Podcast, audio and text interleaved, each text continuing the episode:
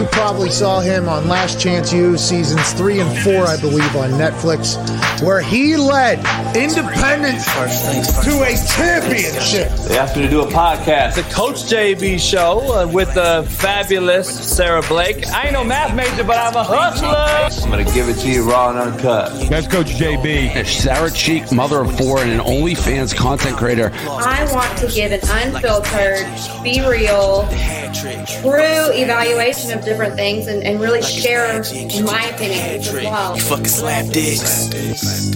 Fucking slap. Down the brass tags, crash their ass, was deep as trash. Titties. All in, all gas, no brakes. I love sports. That's just a part of who I am. Big topless. Even bigger titties and clothes. She's got sports blood in her, so she's on the cover of FHM magazine. And the coach, JB Show. I'll never stop trying to reach the top because I still remember how the bottom feels. This is an anomaly. This guy right here. Yeah. This is a unicorn. Ain't nobody gonna say shit about JB. I've got a chip on my shoulder. The coach, Trying to eliminate this soft society we have. I'll drink my yak and smoke my stick, and I'll get it back cracking. What up, what up, what up, man? Apologize. We have technical difficulties all day long going on here. I don't know what's happening. Uh, Krista, can you shift me over? I don't know. Um, anyway, we're dealing with all this shit, man. I apologize. We're trying to figure this thing out. So we apologize. Everybody's in here now. Um, welcome back. Welcome back. We got the new intro. We're starting all over. Hopefully, we're back. Um, We've had a horrible day of uh, technology, but we're back. So, hey, appreciate you, Zach, hanging in here. Um, it's that Compton Boost Mobile following me for my whole fucking career, I think. Um, so, is what it is. It's Hopefully, me. It's Florida. yeah, it's Florida. What? A, hey, first They're time for everything. me. Hey, I, I want to know. New poll question: Do you guys like the new intro song by my boy Spree, who made the track, and the video made by my boy Gabe? Um, and uh, he did the video. We also have an outro video that we'll show later on. So, um, anyway, back to the show. Apologize for everybody. Come on back in, hit the like button, subscribe, become a member. Um, so Zach, I know you guys were talking about the whole Drew thing. I mean, uh, who was it? Bru. Bru McCoy. Bru McCoy. So apparently Zach was saying that that uh, you know SC or Lincoln Riley's known for that, and I've heard the same thing. See, Zach and JUCO, um, it's a different deal because when we got a transfer from say Ohio State or Alabama, the SEC had to clear him for him to go back to the SEC when he graduated with his AA degree from me. Um, and that was kind of like similar on people holding those kids from going back. So if I got a kid from Alabama, he had to be approved by by by Nick Saban to go to Georgia when he left Indy or go to Vanderbilt or Tennessee. And some kids got fucked and they could not go back to the SEC. They would have to go to the ACC or the Big Ten or whatever. Um, do you see that being kind of like the similar thing? And why is coaches controlling that?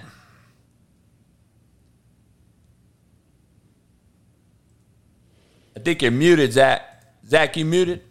My bad.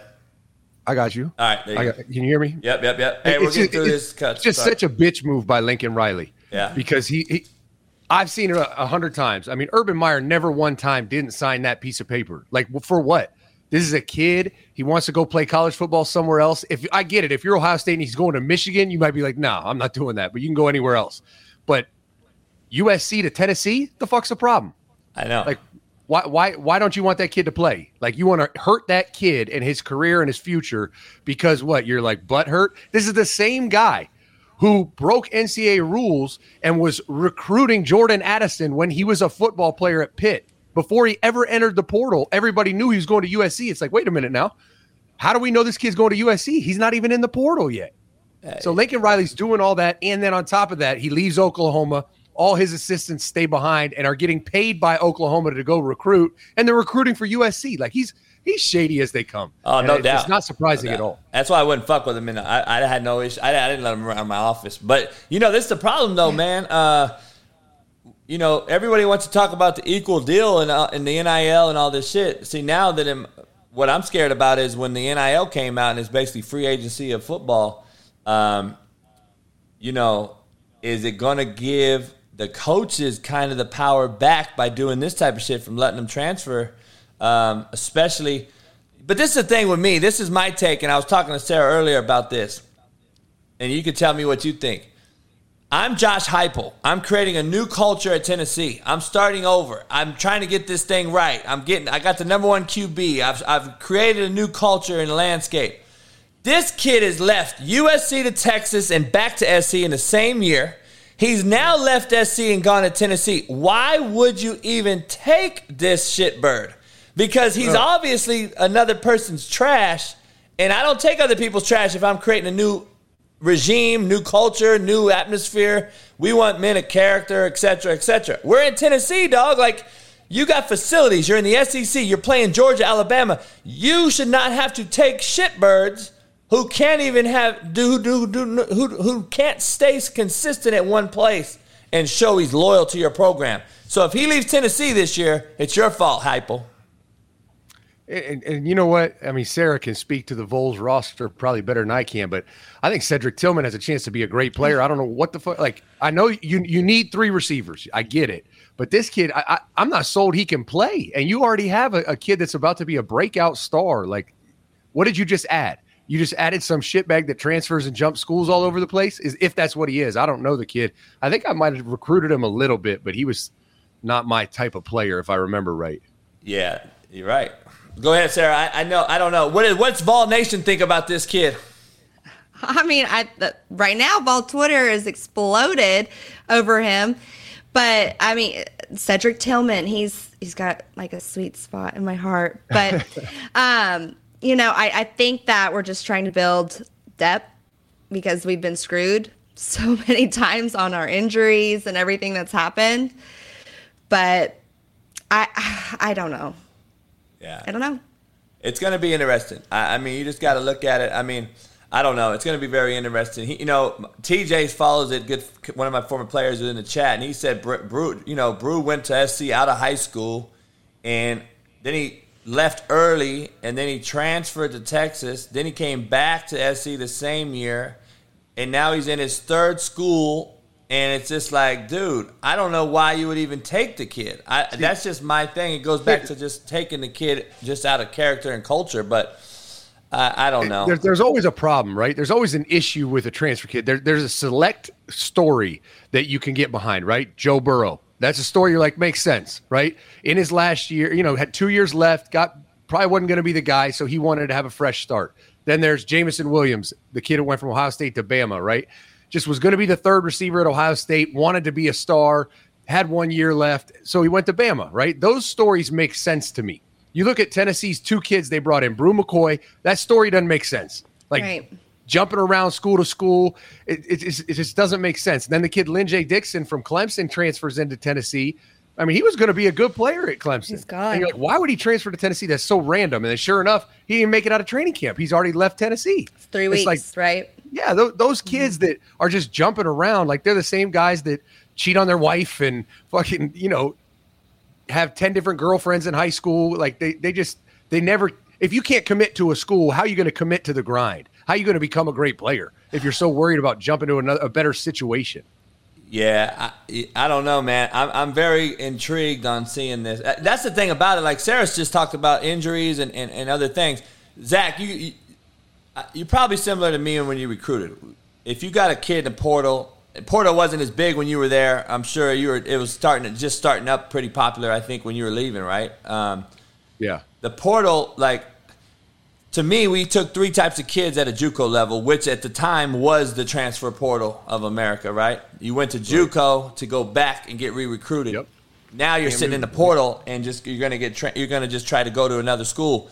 But there was three types of kids. You got a kid who got booted for what we graded out kids at. So if you were a credit card fraud kid, we graded you out at a B.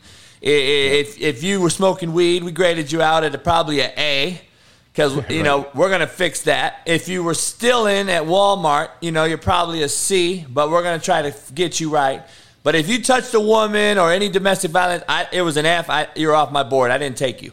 But we yeah. got three types of kids, Zach. I, I'm pretty sure you agree. So we got you get the shitbirds who get kicked out. that you're you're willing to help get a second chance, but you're probably going to put him on a leash when he gets to you because you've already had this track record. We get a kid who got kicked out for academic reasons, right? Okay. Yeah. So we're going to get that kid. And then you got the kid basically who didn't have the playing time that he wanted Right. and now he wants to leave, whether it's competitive drive or whether it's just he, he Might not be he- good enough. He might not be good enough, or he's get, he thinks he's getting screwed now, right? That's the new right, thing. right. So we got those kids at JUCO. Um, is that something similar to what you guys got as far as getting them out of the portal? Or are those the three types Yeah, of kids? I mean, you know, I- when I was at Marshall and Temple, like we we entertained that stuff way more than than Ohio State. I mean, Ohio State, our philosophy was always like th- this is before the portal was what it is now, right? It was always we were, we're recruiting big time high school prospects. Like if you have to go to JUCO or go to a transfer portal, it means you fucking you were awful at your job and you have a void in your room and you're trying to fill it. Like I took a kid out of East Mississippi.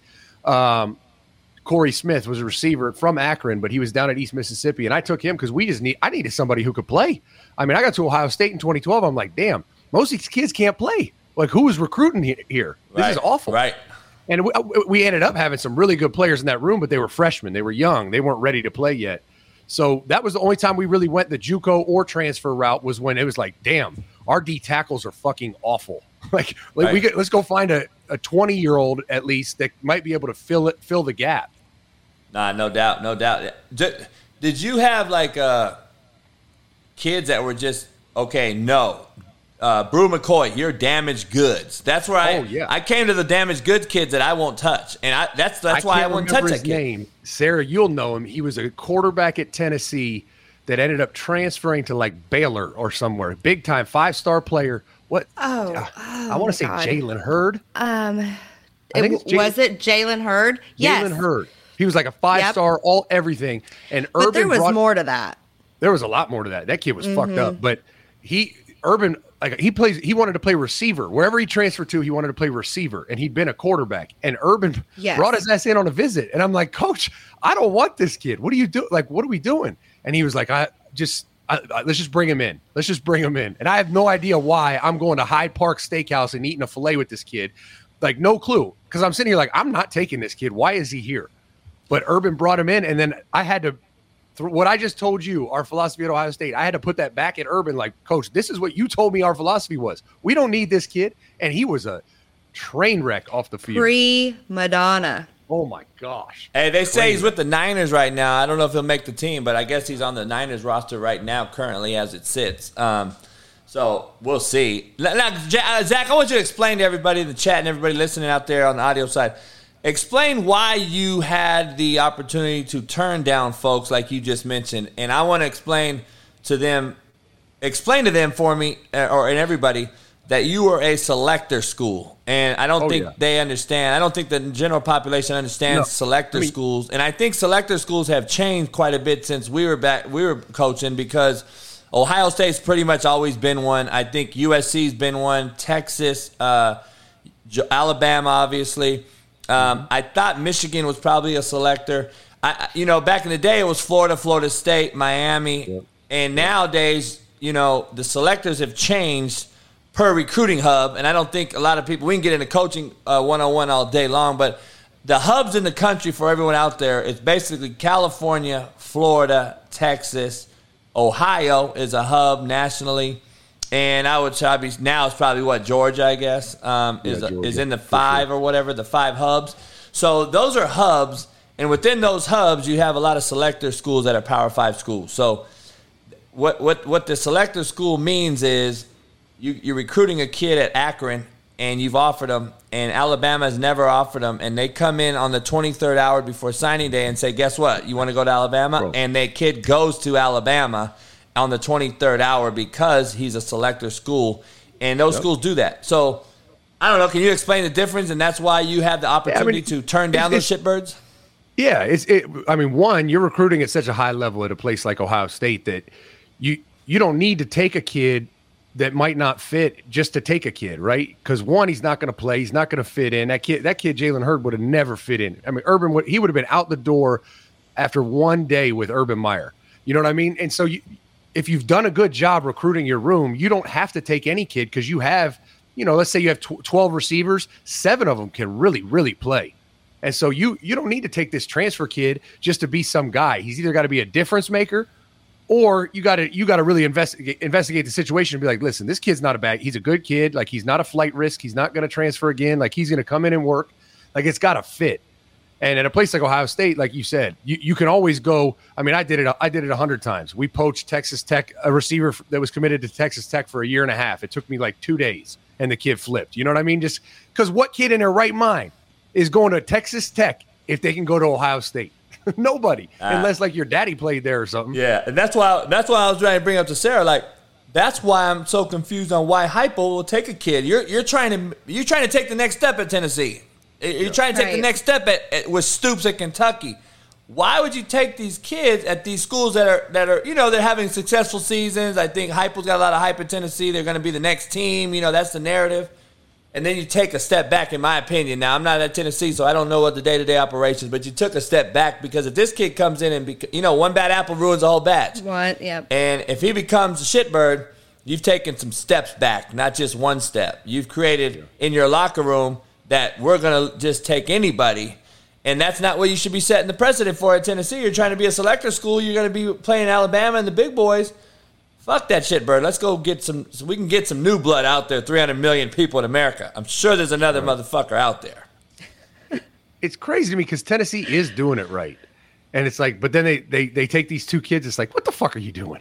Like they're they got they got the NIL money cooking. I mean, they're investing. They got the Nico kid committed. Like they're recruiting well. It's like things are going well. Why are you fucking this up? Like you're doing the right shit, but you just threw in a couple dumbass decisions, I guess. Yeah, I don't know. I so Sarah's came on this week just to start. We start this week. We wanted to do it because this week is uh, it should be great TV once again after a long damn time without any real sports to watch. College football zero week is headed into into into the uh, into, into everyone's living rooms. Uh, I think Vanderbilt goes to Hawaii. Um, I believe that's uh, one of the games, and I'm not sure. Is there any other? I don't know what other games are in week zero, but well, uh, the biggest one that I saw was Northwestern Nebraska. I don't know, you know, I don't know how good Northwestern's going to be, but Scott Frost is in a do or die year. So he, you you got to you hope for his sake and his staff's sake and you know all the families that they come out on fire. What's your thoughts but- about Scott Frost? Uh, the, the thing comes out that his linemen were throwing up 15 to 20 times a day. I, I, I gotta hear this. What the fuck? Like, you gotta be kidding me. First of all, if your linemen are throwing up 15 to 20 times a day in individual, you need to fire your fucking strength coach right now. Because what the hell were they doing all summer? like, did we not train? How much got- water weight did they just lose? Right. Like, what? Why are they all throwing up so much? Did we? Are we not in shape? that was my first reaction. I was like, "Oh shit! Some strength coach is getting fired for sure." I know, he's But fired a lot of guys what- already. what are we trying to prove here? Like, we're trying to save our jobs by running kids into the ground. Watch how un- unexplosive those linemen are. Game one, if they got ground like that in training camp, they won't even be able to come off the ball. And the game's in Ireland, right? Yeah, I think so. What the fuck are we doing with that? Bro, I don't know. Maybe the Irish. I don't know. They, they like to drink. They probably like people smashing into each other. But like, doesn't that, Sarah? I don't know about you. You're down there, and you know you're an SEC country. Wouldn't that take away from your fan base support? I'm going to go to Ireland to play our first game, North Northwestern Nebraska, which is not separated by too many miles, and you're losing two fan bases. They're not going to Ireland, I mean, especially right now, right? It, it's not. I don't think it's a smart move. I, I think it's you're trying to create hype. I don't. I'm not more hype if Tennessee goes and plays in freaking Right. Europe. I'm not like woohoo, Right. yay! Like, But Oh, it's like, oh, what are we trying to do? Are we trying to get the people of Ireland to love college football? Is that the fucking plan here? I don't know, but is, are they trying to fucking follow the NFL model and they're trying to go over to Europe now and do all these things? Because it's just, I mean, don't talk about money then, because you guys got it if you're going to Ireland and flying all these Oh, shit yeah. over there and doing all this shit. There's no doubt. I don't know. Hey, so what what will you be looking for, man, collectively and individually as the season begins? Not only conference to conference, but I know you're grounded in that deal in that world. Uh, specific teams and people uh, who have a lot of riding on their shoulders, I guess. So, you know, the big time quarterbacks, the big time wideouts, the O line, D line play, even coaching. Um, are you looking at what teams can stay on top, the i.e. the Georgia, Bama, Clemson, or will there Yeah. become an irrelevant team such as an Oklahoma with the drama they fucking have had over the summer? Or will USC become a household name again? Like, are you looking at all that type of shit? Or Yeah, um, there's there's so and, and there's so much going on right now, and I don't think I remember a year where the landscape of college football changed as much as it did this year. Between transfers, coaches, coaches were jumping in the portal. I mean, they're Right. fucking tra- transferring schools all over the place. Coaches that traditionally never would leave, like you don't leave Notre Dame for LSU. That that's not a thing, right? but he did it. Brian Kelly did it. So I, I think it's going to be interesting to see. One, I think it's going to be interesting to, to see who wins the SEC East because I think this is the most wide open it's been in years. Um, I think Tennessee has a shot if they can field ha- a half a defense. They they have a shot. I think you know we'll see what Billy Napier is all about at Florida. Georgia's obviously the team to beat, but I, I, I'm this not just because Sarah's on the show. I have the Alabama at Tennessee game circled because Nick Saban has to take his team to Arkansas, and that's going to be a physical ass game with Sam Pittman and, and and what they do offensively and defensively. Then he has to go to oh oh Texas A&M at home, who they lost to last year, and come off of those two games and go at Tennessee and face hopefully a maximized Hendon Hooker. And it's like, man, if there's going to be an upset on that schedule, that's the one. So I, and Neyland sometimes I Stadium, talk about these- 112,000. oh yeah, and the Vol the Vol Navy will roll up. It'll be Oh yeah. it'll be sweet. So and I'm we have excited the for that game. That, Oh, yeah. with that we have the potential to go into that game. I mean, without a loss. Be huge. And, So- and you know what they'll do then? Tennessee will be ranked number two in the country, so they can have a some kind of crazy TV matchup. Some, you know how the, the media does. I'm excited, but that's that's one storyline: is can anybody beat Bama? Because their their secondary is ridiculous. All NFL starters, right? They're Yeah. the offensive line. They got to replace two kids, uh, an All American first round draft pick right tackle, I think he left or right, and you know they got Bryce Young, so everyone's jerking off to them. But I, I don't I don't. They have a bunch of receivers that have names, right? They have they have kids that transfer from from fucking Louisville and Georgia, but none of them have been great players yet. So Alabama fans, I, I did a show on Alabama today, and they were all in my comments, like talking shit, like I didn't know what I was talking about, and I'm like, show me one clip where any of these wideouts that Alabama's going to play this year has done anything. And they'll, they'll they'll they'll they'll send you like a practice clip where you had a one-handed catch. I'm like, get the fuck out of here. Yeah, it's crazy. I, I heard you. I heard your show. You talked about this last week, um, and I was talking about this, and we mentioned it briefly. This this LSU quarterback, right? Uh, Myles Brennan Yeah. walks away from football. It. I heard you talking about it, and I was going to talk about it too. What's your take? And I and I and I'd love to hear Sarah's deal because it's all about money now, and the schools aren't paying him right, quote unquote. It's the boosters and the outside sources. This he had eight NIL deals, and all that money went to him, and the school basically did not receive anything from him at all. He didn't play. He's not going to give him render services rendered, right? Like so, you can just walk away after getting all this money. That is what's ruining college football, in my opinion. And if we don't put something to it, some type of halt to it, I don't understand how it's going to get better. Well, it's just such bullshit, right? This this kid signed, I think it counted six or seven NIL deals, right? But you, the NCAA said it can't be pay to play. Like he's just he Right. can represent your company as you know Zach Smith, not like Zach Smith the coach, right? And then all of a sudden this kid quits the team, and all six of these, seven of these companies are on the hook to pay him all this money, and he doesn't even play football anymore. It's like, how is this fair to the company? It's wild. Yeah, there's no stipulation. Do you know if there is any? Is there Oh, any they, type there, there of can't be a contract? stipulation. Really? Does he lose his if he is injured and he nothing? Nothing, because they they are not allowed to have any legal verbiage that has to do with Wow. the kid playing for whatever university, playing the sport. None of that. They can just monetize their name, image, and likeness. So they can't even like it can't even be like, but you have to be on the team. No, that that doesn't count because what if he has a mental health problem and quits the team? Right. Right. He can't. made seven figures. Isn't it seven figures without? back. I mean, without playing. yeah. Oh yeah. At least. I mean, at least. I, I don't know. It's like fuck, man. I don't know. It's pretty crazy out here right now. The landscape. It, it's it's it's free agency without a return, as as we've talked about, and it's just like, dude. These cats can run and just say, you know what? Because I, I agree. I believe that this is the softest we've ever been as a society. So that's just Oh, yeah. my take. But these But, kids. JB, I, I had a I had a take on one of my shows a couple weeks ago, and having Sarah on, she can she can voice her expertise. It's um, only a matter of time till one of these college football players starts an OnlyFans because they will have so many women signing up to watch. They will make so much money. I don't know, Sarah. I mean, why not? I know. There's guys out here apparently have OnlyFans just using their feet. hey, JB, that's a business model for you, brother.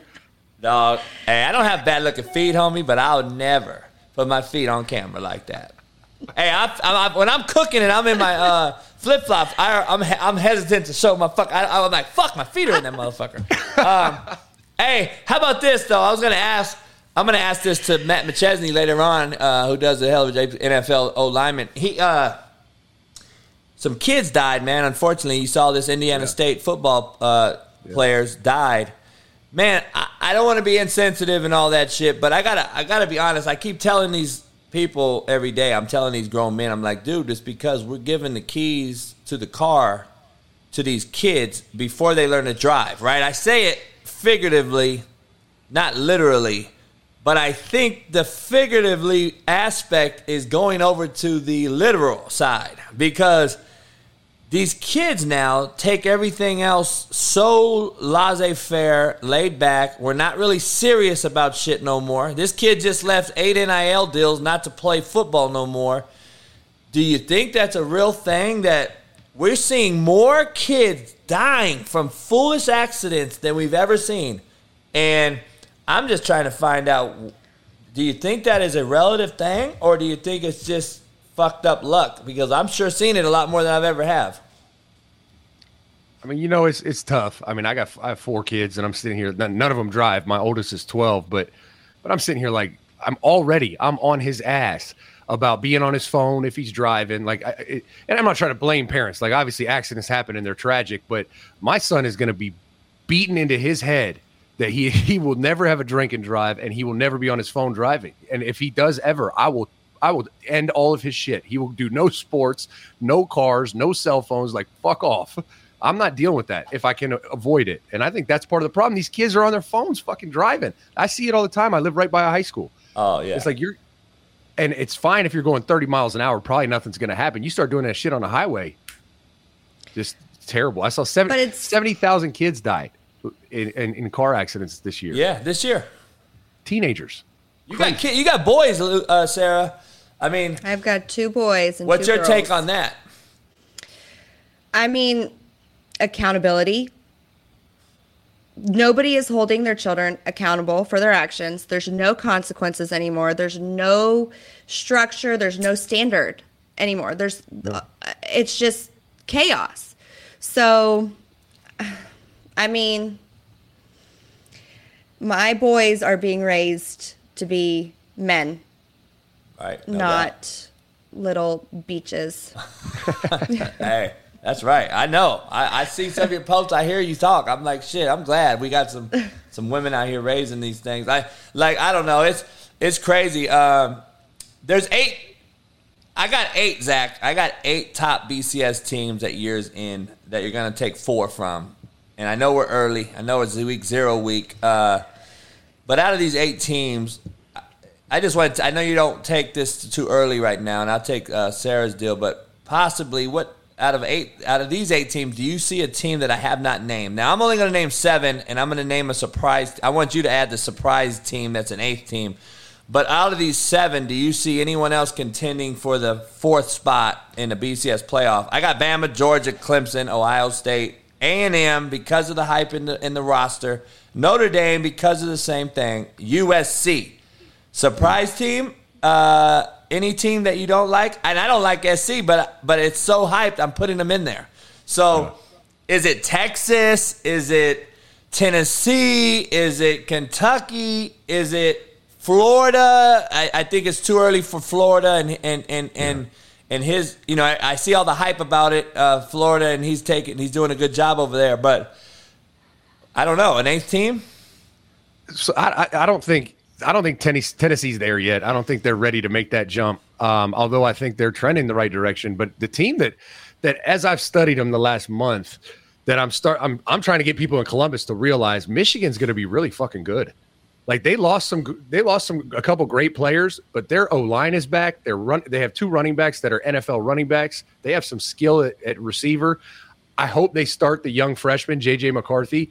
They are going to be an 11 and 0 team when they play Ohio State. So I don't know if they can get in if they lose to Ohio State, but if they can, because you know they lose that game, they're not going to the Big Ten championship game. They're and Right. they, they ended their season on a loss. Yeah. So I don't know if they can still get in, but they're going to be really good. They the only spot they had up on offense that they really needed to replace was center, and they got a kid from Virginia who was the, the best center returning in college football to transfer in. So I think Michigan might surprise some people this year. What about you, Sarah? Who you got? Okay, so rough, but Ohio State, Alabama, Georgia, Oregon, Wake Forest, Oklahoma State, Wisconsin, and Oklahoma. Okay, so you're gonna you're riding with the, the Oklahoma. Uh, you're riding with him and uh, what what you what he's doing. But that from- spot, like, I mean, it could be anybody. But you're going Oregon. You are you a Bo Nix fan? No, okay, so I think just wanted to hear you say USC. I think USC is a little overrated this year, I agree. and I'm not going to pick them right now because Your Tennessee blood won't let you. no, because of the the Bru thing. I mean, US, uh, USC loaded up. I mean, no, nobody killed Right. the portal like Lincoln. I mean, he just dominated the portal this year. Yeah. So well, good for him. I know. but here's the problem. They still got to play defense. Like people look at these star names that come in like, oh, he got this receiver and he got this Caleb Williams. And it's like, who the fuck is playing three technique, JB? That's what I want to know. I, Like you I know. still have to play defense. People don't realize that shit. They're like, No, it- it's like Texas. People talk about Texas. Oh, Quinn Ewers is a starter. They got these this receiver, this receiver. I'm like, yeah, but their offensive and defensive line have been awful. Like, Yeah. did they did they like go find new linemen? Sarah, you, you're getting questioned on your Wake Forest pick, by the way, in the chat. The chat's going crazy on your Wake Forest deal. I actually, I like. What? I like the quarterback. I like their coach. I like some things they've done. Me and Zach were talking about uh, Wake Forest. Actually, Zach actually picked Wake Forest to be a team to look out for. Late, uh, earlier in the year, we talked, but I know they they had a good year. They're on the they're on the rise for sure. Um, North Carolina State's another team that I think you have to watch. I know Zach's brought them up. Um, they have a returning roster too. Um, the thing I have, a, the problem I have with SC and Lincoln killing this portal, which is all fine and dandy and shit. Um, it's the camaraderie. Like, is it gonna be there? Because you get so many new blood lives coming in your shit, and it's like, dude, do they fit the locker? Do they fit the foundational? Uh, you know, what we're trying to get done is our is our is our top, you know, is it our mission statement? Because if you go in, Zach, as you know better than anybody, Urban comes and takes a new job. He's coming up with a new mission statement, a new. This is our whatever you want to call it mantra, right? This these are what we live by. This is our our team goal. We're here to build a culture, whatever. How do you do that with so many revolving parts and, and new parts every semester? It ain't every year no more. Yeah. No, there's no doubt. I think th- th- I agree entirely with what you what you said. It's all about the culture. The only good news I think for this situation is Lincoln Riley walked in and everybody was a transfer, right? He they didn't have a culture built yet, so he could bring in whoever the fuck he mm-hmm. wanted and then start to build it. And they're all going to go through it together. It's like having a bunch of incoming freshmen, right, with a new staff. It's That's the only thing. It's JUCO. Yeah. JUCO. Yeah, that's it. I, I mean, I think it's JUCO. I, I I don't know. I mean, that's just what I think. Um, I gotta get your take on something though. Um, these are the natty odds I talked to you about last week. Um, it's crazy how we were talking about the money compared to what Vegas has actually ranked right now. Not Vegas, but what the AP rankings are compared to what Right. Vegas is picking as far as the money line goes. Um, it's interesting to see South Carolina in the money, but not on the AP. And then you got Oregon and Utah um, kind of being thrown around late in the money, even though they got Utah much higher than Oregon in the AP. Um, it's interesting to see that, man, because Utah beat Oregon twice last year. I'm Sarah picked Oregon. I know Dan Lanning. I know those staff well. I don't know. The money seems. I always want to go with the money, dog. I, I'm just curious. I got to go with those top two teams is playing in the is playing in the uh, the finals this year, and SC is way too high to me for, uh, to be in that money deal at number five. Yeah, they're way too high. And honestly, Clemson, I don't know how the fuck we're talking about Clemson. Like Clemson was awful last year, and what, what did they change?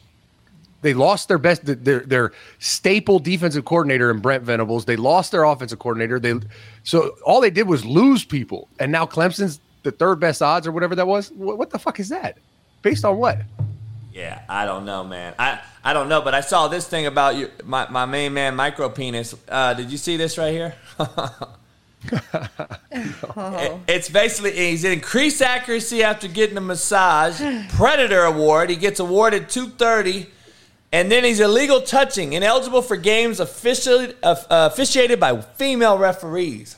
Um, he gets 11 games. We didn't get to break news last week when it happened. What do you think about the 11 games? Sarah, I want to ask you first. Female uh, perspective. He gets 11 games. Um, I think if they go 12 games, the the league, uh, the Players Association is going to fight it. They're going to go to court, and I think Deshaun Watson possibly plays game one because of the appeal process going to federal court. I think Deshaun Watson plays game one, and I don't think that's good for anybody. Um, so it's such a fucking bad position to be in. Um, I don't know how you feel, but he gets 11 games, $5 million, which is obviously. It's nothing. It's, it's nothing, but it was 300000 as Zach will tell you. So it's something more than what it was. Um, what's your take on 11 games? He's got to go. There's no take on this whole thing. He's got to go. I mean, now you have Josh Dobbs in there. Why can't we roll with Josh Dobbs? Why are we even messing around with this? Look at what happened to Michael Vick. I, I, that's a good point. I, I mean, there's just, just, there's no discussion. I just don't understand. Eh, eh, and JB, you and I talked about this. Like, what is like every girl that you sexually assault? Like, how, what's the number as it equates to games? Like, if it's five girls, that's one game. Ten girls, two. Like, we're putting a, a price tag on the number of women you assaulted. Like, it was like, oh, 11 games is too much. It should be six. It's like, what are we talking about here? Like, one, if he actually did it, he shouldn't fucking play again. He should get locked up. And two, if he didn't do it, then he should get no games, right? What are we talking about? Yeah, that's the fucking thing about it. And his narrative has changed. Have you noticed his pitch? Like, he came out, I've never done anything, I'm standing to it. Yeah. Then he comes out and I'm, a, I'm sorry for affecting any lives that I did right. affect. Well, and then he comes I might back. Have done some shit. But... Now he's back again as I'm innocent, and it's like you just paid off 26 women how are you? So what? Like, when are we gonna look through the bullshit? Like this motherfucker's gone from I'm innocent to sorry to I'm innocent again because 11 games hit him. Well, uh, in, in, all reality, I think this problem is more a societal problem. Like, mm-hmm. why did he not get charged? Like, we need to fix right. that because if he did it, he should have got charged. And then the other side of it is, if that's fixed, then the NFL doesn't have to worry about anything. They let police do their do their job and investigate it, and if they don't charge him, then he didn't do anything wrong. He gets no suspension. But the problem is the NFL realizes like he definitely did some stuff. They just can't charge him. It's like what? How that's so fucked up. I want. Like I want if he did Sarah, some stuff, we should be able to charge him. No doubt. I want Sarah's take because uh, me and you have talked about this in depth. Sarah, I believe they haven't charged him because the women never used the R word, which is rape. I don't believe that word was used. If that word was used, I think he's in jail. I think he's or he's in he's fighting a criminal charge where he's not going to play this year at all, right? So, I think it's the reason of that alone. What do you what do you think? Maybe. I mean, where are these uh, with these women? Uh, you have to hold them accountable also. So, if this happened to me, nothing's going to pay me off. I'm going to make sure that I fight and fight and fight and fight and fight. So, where are their voices? Why aren't we hearing more of this? Because I would be pushing really, really hard. Um, I, I don't know. Maybe it isn't because they didn't use that word, but ha- it, this is a tough, tough it, one. It is. It's and it's tough because we are stuck in a place where we have to decide if he did some shit wrong or not. That shouldn't be the case, right? That should be what they do. Like they investigate it, they find out he sexually assaulted these women and he gets arrested so that we as the public can just sit here and say, "Oh, he got arrested. That guy's a piece of shit." Yeah. Well, no- look no at what doubt. happens in college. I mean, if this is an allegation that's made when you're a college player, we've seen it Right. at Tennessee. You lose your entire life. And that's because You're. Title IX, Title IX, no, there's there's the Miami 30 for 30 thing when it hit ESPN became a thing where it was a no tolerance thing, and you become a, if you're a Title IX school, meaning even if you are alleged, you are kicked out. I had a I had a rece- I had a running back at in- University of Indiana, Morgan Ellison, freshman, uh, Big Ten freshman of the year. Man, I had him come to Indiana. He actually ran for a lot of yards on Ohio State as a true freshman. Yeah, I remember him. Remember him? Uh, Columbus kid. He's from Columbus. Yep, yep. Goes to Indiana. Uh, Australian girl c- claims that he did something. Come to find out, she lied. Came out. Cops never charged him. No charges whatsoever. I knew. I found out the whole thing. I bring him to Indy for me. Big time player. Um, but Title IX automatically boots him, and it, it- there's no getting him back, even when she lies, even when she comes back, and that's the problem. I think it's a like he said, like Zach said, societal deal or a foundational gr- ra- ground uh, root issue. You know what I'm saying? It starts at the ground level, and I don't think we've really solved that problem yet. Like these kids should go back to school. Like we're talking about academics and your future, and yet somebody lied on your name and falsely accused you. You have to go to JUCO and then go back, and then guess what? Now you have a black eye because everyone thinks you got booted. And now the Power Five schools, as Zach will tell you, for all the naysayers out there that don't, don't understand, if you're a Power Five school, you stay away from any of those oh, kids that had anything domestic violence wise. So you stay mm-hmm. away from it. And that is what it's fucked up to me for these kids because you didn't do anything. You were, were falsely accused. You got kicked out. And now the four year school won't even look at you because of the narrative. And as you know, perception's reality. I just I, I have I you know I have strong opinions about it. I think I think the first thing that needs to happen is there needs to be a punishment for the false accuser. Because Yes. I I say it all the time about shit. My ex-wife's one of them. Like per- a person that makes up a claim when it comes to domestic violence or sexual assault or racism or any of those social issues, social injustices. If you make up a false claim in that realm, you are hurting the actual cause, like diminishing the actual act of violence. And so they should be held accountable. If you do that, you're not going to have all these people out here lying. Yeah.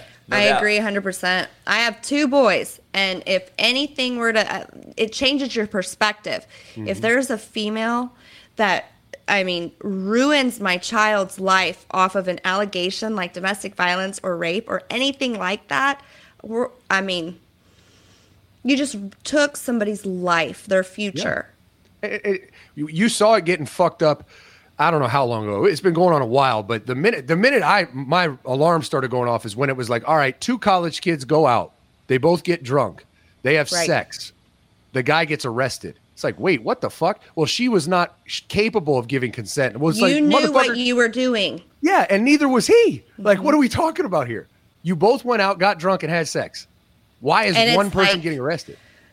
because there are these women who oops i didn't Yeah. really want to do that I or regret now it. That- yeah oh oopsies no Yeah, that's called Hey, I have a regret, though, female a friend who's a just called lawyer. a I have a female friend who's a lawyer, and she, she, we talk about this exact same thing all the time. She would disagree, I think, because she's like, she, she says the same. We have the same uh, talk. We have the same disagreement. I, it's a tough, slippery slope, and everybody in the chat is talking about like, there's no criminal charges. How is he suspended at all? But this is where the issue is. Goodell came out and said he is a predator. He used the words, the commissioner, and then he put it into a into a into a, a basically a senator's hands to rule on it. So it's a slippery slope, man. I don't know. It, it's I don't know if it'll ever be fixed, and it's more of a it's more of a uh, public persona type of thing, and I, I just don't know. Like Brian Banks, a good one. Sean Waffle. Brian Banks went to Long Beach Poly. He, he go, you know, he go, he goes to Oregon or whatever, and then he gets a book. Of, they made a movie about him, a book, Brian Banks book movie, and uh, he got fucked, and his life basically ended. I mean, he got a shot again. Pete Carroll brought him back because he recruited him to SC out of high school. He brought him back with the with the with the Seahawks, but he was too old. He he was not, you know, he couldn't play at that level. And he's a kid that got screwed, and how many others get screwed? But nothing happens to the accuser. And uh, It's like Alexander was Alex. Oh gosh, Alexander uh, Johnson, H. A. Johnson. Oh. Same exact situation. He was Eh, it's, it's it's honestly it's just the process is fucked because you have girls that actually get raped that nothing happens to the guy and then there's Right. times where a girl says she got raped and shit happens to the guy but it wasn't rape it's just so fucked up on both sides that it's terrible yeah, it is, man. And then you get a guy that, that bet fifteen hundred dollars and he's fucked for the year. You know what I mean? It's like Right. It's like fuck, dude. I, I don't know, man. It's it's interesting. But you, um, hey, the NFL showed their ass though. They, they, he is a predator, a sexual predator. Not only that, a serial sexual predator. Yeah. But week twelve they play Houston, and we really want to watch that motherfucker play. that's, that's what they said. Hey, no shit, dog. I, I don't know, man. I who's your final four? Just for shits and giggles, Zach. You throwing it out there. Fi- Four teams in the playoffs. Who you got? I know our top two. We got Alabama, Ohio State. Got to be in the mix. Yeah, Alabama, Ohio State. One, And you know two. what? It's fucked up because, like you said, Michigan goes 11 and 0, loses last game. They don't get in. But in Alabama goes 11 and 0, loses last game. They're in. Oh yeah, You know Oh, how that is. all day, every day. because Nick You know, Saban is Jesus. Yeah. Oh yeah. And, no and it was not only I- that though, Sarah. The conference has so much weight right now. It carries so much weight. Even though, if you really break it down, and, and you you guys go to Minutes of Sports and listen to Zach's show every day, nine to noon on the East Coast here on YouTube. He talks about it and breaks it down much more than me. But I'm be honest. It's not only that he's God. They have the SEC ranked so high, top to bottom, when in theory, their lower tier teams are worse than some of the Pac-12. Vanderbilt, fucking, you know, until Tennessee, until Tennessee and Kentucky has just turned it, you know, I would still argue that Washington, Oregon, Cal, not Cal, UCLA has been better in the long term. And even Stanford, before they've fallen a little bit, they were a team that you did not want to play late in the year. And so they're getting a 32 personnel, Zach, and run fucking power all day. Who wants to play them? Alabama didn't even want to play them. So Nobody wants to play them. I don't know. I just think they get too much hype. Yeah, I mean, the SEC, it's all money driven. You know how it is. But I mean, they are the, it's the best conference in, in football. That's not debatable. But but it's definitely overinflated and it's yearly changing, right? There's been years where they the SEC gets dominated in bowl games by the Big Ten, and it's like, yeah, that's that's an outlier. It doesn't happen often, but you can't just say the SEC's the best every year, always. It's like every now and then they're down a little bit, and you, you have to be able to acknowledge acknowledge that, or else you're just have fan glasses on. But I think the two teams that I'm interested to watch this year, I'm not saying they're playoff ready. Like I said, I, I don't know if USC has a defense at all. But USC with the Pac 12 schedule and adding the players that Lincoln Riley added, I think that's going to be interesting to watch. And then Mario Cristobal. I mean, I think he's a really good coach and he has a, a veteran quarterback in Tyler Van Dyke. I think with as bad as the ACC is, Miami could make some noise down the stretch. Yeah, I mean, we'll see. Yeah, you're right. We'll see. I mean, they're gonna. It's gonna be them and who? Clemson. I mean, I mean, it's, or you're talking about an NC State or someone like Yeah, you know yeah. Pitt won the fucking thing last year, so anybody can win it. yeah, yeah, uh, yeah. Fuck. And then and then Syracuse will knock off someone big every year, and that'll be their only win. Yeah, they'll go three and eight, three and nine, and fucking, but they'll beat like Clemson. Hey, I gotta ask you before I get you out of here. I know you're busy, uh, Sarah too. I don't know if you guys have gotten a chance to watch the Netflix deal, the Manti Te'o thing. Um, I I haven't watched it. I'm, I'm we're supposed to have Mante on the show. Um, I'm I'm curious to see or hear your take on the deal because I, I coach a couple of his relatives. I kind of knew a little bit a little bit about it, but I know he got a pretty fucked up deal on this thing. What have you guys got to see it, or do you know anything about it? I watched it. What do you I haven't seen it yet. I mean, it's incredible. He's an incredible human being, and I think that he should. uh, Everybody deserves an apology after all he's went through, but he's he is he's a good guy. You think Um, he you think he deserves an apology from everybody, yeah. Everybody, absolutely. You've got to understand too. It's perception. So everybody's calling him an idiot. Everybody's like, "How could you not know?" Well, this is a kid who truly depended on his faith. I mean, he lives. He's a man of God. So he's not thinking the way maybe another guy would, who's like, yeah, well, you know, I have this girlfriend, and this is the only thing that's on my mind. He's dedicated to football and God. Yeah. So Yeah, ooh, Josh, I see you, dog. He got caught by a fafa. A fafa got him. Uh, Sarah. But that that person, I mean, just talk about holding somebody accountable for false accusations or anything. The person who did this to him, yeah.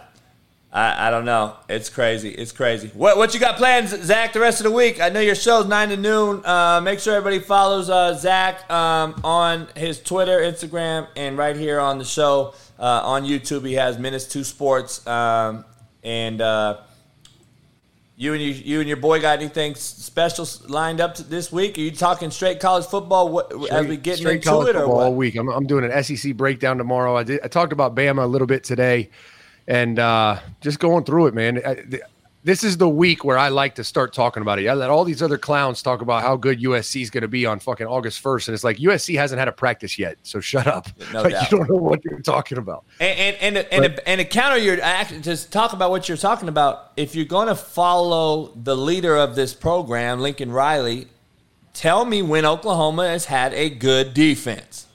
And I can go back to Bob Stoops; they haven't had a good defense. So he's all about offense. He wants to do it fast. They come from that offense where we're going to go fast, tempo, get it out. We got a great quarterback, we think. Um, let's go fast.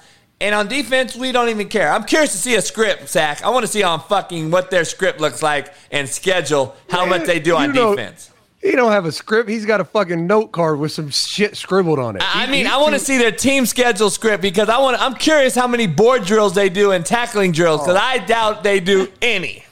Well, and I, I probably not, but I know this much. Alex Grinch is the defensive coordinator at USC. He, I worked with him at, at Ohio State, and he's one of the best coaches I've been around. Yeah, yeah. So, and they, and he's been the DC for two years. So I'm looking at it like this is a Lincoln Riley problem because he has a big time D coordinator. Yeah, no doubt. And it's all about the focus, right? Like special teams, when they're Yeah. shitty, I blame the head coach 9,000 times out of 9,000 times. Because oh. it's how how invested the head coach is in specials is how good the specials are. And if you don't give it time and you don't give them the time, you're going to be shitty. And I agree. I think it's the same with defense. And if you're going to practice more offensive success drills, as me and you know, first and one from the goal line and we get three down to score, it's just a demoralizer for a defense. You better score. Um, Right. But how many scripted practices are in the schedule? How many things are scripted to benefit the offense is my thing on how, as the head coach, and how he script, structures practice. Because You know what's funny, JB? Uh, This is my favorite story that I've I've heard in, in college football. When Bob Stoops was at Florida, right?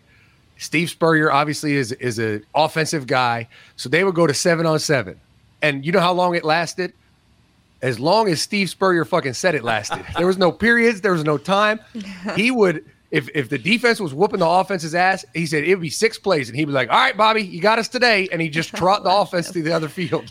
But Hey, if the offense was winning, he would let that bitch go on for 50 minutes. And he'd look over and say, Hey, Bobby, you had enough? hey, Leach is similar though. I've heard Leach is very similar. I mean, they're gonna throw nine balls all fucking day long. They're gonna just throw fucking nine balls all day. Fucking receivers dropping dead. No shit, right? You're calling timeouts and shit. Um, hey man, follow everybody. The ticker is on the bottom. Make sure you follow Zach um, over at uh, on Minister Sports, especially on Twitter and Instagram. And it's always a pleasure to have him on this Menace Mondays. We talk all things football. Next week will be much more uh, intriguing as we're going to have week one of football to discuss. And hopefully we'll have some video to start showing as far as week to week as we get through this uh, Menace Monday with Zach. So I appreciate you coming on, man. And uh, make sure that you get rid of that white Jeep, brother. I appreciate you guys. Thanks for having me. All right, on. Zach. Peace. All right. Um, great job by Zach showing up. Um, seems that Sarah. Well, let's make sure we clap it up for Sarah. She has gotten through some technical difficulties today, and we got to applaud her for this. You know, hey, shit happens to the best of us. It's all good. We're gonna keep fighting through it and grind through it. Um, this is me and her first time, you know, basically doing the show together. So I'm sure by week's end we'll be pros at this shit. So make sure you guys keep coming in, hit the like button, subscribe, become a member. Make sure you follow Sarah on Twitter, Instagram, and all things Sarah Blake. So make sure uh, you'll see her deal right here on the ticker on the bottom. Um, she's in the ticker. Um, follow her on social media and everything. And then also we have a new Coach JB show on TikTok. Make sure you follow that. as well as Instagram and Twitter. Um, the Coach J, at the Coach AB Show. So follow those things, and you'll be seeing Sarah and myself share all the things from that show as we're putting live clips out there during the show now and making this thing grow. So I appreciate everybody coming on. We'll have Neil Coolin in about 10 minutes um, to, to, to talk all things NFL and change our kind of our mind from college to the NFL. And then we're going to end the show with Matt McChesney, who, who uh, basically has a training and recruiting facility. And he's a former NFL vet, played at University of Colorado, and he gets after it. We'll have some videos to show um, about those things, and, and we'll get after it. And we'll take some questions. You guys can call in live once we get time. If you're a member, make sure you, uh, if you're a member, you can call in. Um, but uh, Sarah, I appreciate you so far. How, how you how you getting your feet wet? How you like it? You all right? I'm good. I see your. Trying I to keep your, up uh, with the chat. I see you got this going. You got Oh, your yeah. You got your deal. Hey, yeah, those are fire. You guys better go to Coach JB show uh coachjbstore.com. Make sure you head on over there and there's fly merch out there. So go get you some merch. You see her shirt. She's rocking the new Coach JB show shirt. Go check it out. You can get those any color, short, fat, skinny, and tall. You can get them all. So go on over there and you can get it. Plus, we got all kind of things. Jada, you were supposed to get you a bikini. I don't know what happened to you. I told you we got it in all that. Uh, we got them in every size, girl. So you already talked about it. So you better go get you a bikini. Um, okay, so we started the show over. Uh, Sarah was going to introduce the show. Tomorrow, hopefully, we'll have it up and running where she's going to make a grand entrance and blow this show up with her sweet personality and take no shit attitude, by the way, that you have not seen yet. I've seen it a little bit. Trust me, it's out there. But let me ask you this. We were talking about epic failures of our weekend, and we, some of you in the chat heard it because we, we uh, and then we got cut off and we had to start over. So I appreciate everybody. Now we're back up to 160 people in here. Hit the like button, subscribe, become a member. I appreciate everybody in here. Um, your epic fail, Sarah. Let everybody know on the audio side since we restarted what yours was, and then I'll tell them mine. Okay, so long story short, I'm trying to set up everything in here. Husband has to run to the store late to get another wire. And um, my studio's in the front of our house, so there's a huge window, and I see him pulling up. It's dark outside, he has tinted windows, and I'm like waving and goofing off, and I decide that I'm gonna flash him. As I do that, the window rolls down, and my son's right there. Damn. So. So you flashed Yeah. your son. Oh my god. Yes, I did. I Well, did. My my As a man, and as all men in here, I know it's we don't want to talk about our kids, but I'm sure your son has seen or will see many worse things in life. So. Oh, but this is gonna be something he remembers for the rest of his life. Like, oh my god, my mom. Hey, it might be. It might be uh, a little bit of that, but I'm sure he'll get over it because he's going to see many, many worse things, especially if he gets on Twitter and TikTok and everything else. So, uh, all right, here's mine. My epic fail, I guess. Uh, I I got the luxury to go on um, Alexis Texas show live yesterday at her place, and. Um, we um, proceeded to basically get drunk on my slapdick whiskey, and it will probably be one of her best shows. So you guys stay tuned to Alexis Texas show um, as we talked all things real life, and it was no holding back, and it would be a great show. Um, so I was live in LA yesterday at, on Alexis Texas show, and I got so fucked up. I, I it was unbelievable. Um, probably you should eat before you go on her show. Um, I did not eat at all. Um, so I don't know. Did you watch MMA? Did you get to see the kid that was on Pat McAfee show that talked a lot of shit? Got kicked, knocked the fuck out is what happened to him. I don't know if you saw Usman. He got fucking knocked out. Um, I'm sure there'll be a third fight, but um, did you get to see that? Do you watch UFC at all or anything? Um, no. Me either. I'm not a big UFC guy. I'm not a big no. Right. Hector, though, that'll join us on Fridays. Hector is in the show. Uh, he comes in all the time. He does a lot of betting on that stuff. So we'll have a betting segment with him on Fridays, uh, along with Brandon Lang, who's one of the world's best bettors. Um, talk all things college and NFL. But he, uh, man, he uh he got kicked the fucking got kicked by a calf right in his fucking head. So um, it's crazy. No, TJ, she does have a show. She has a show on YouTube. So go follow her Alexis Texas show right here on YouTube. Um, so you know, it is what it is. I don't know. Um, yeah, it's not. Yeah, she has OnlyFans, but she has a podcast as well. So um, I don't know. I'm not sure when she launches it. By the way, I'm not sure uh, when she launches that. But and no, I did not hit. Shut the hell up.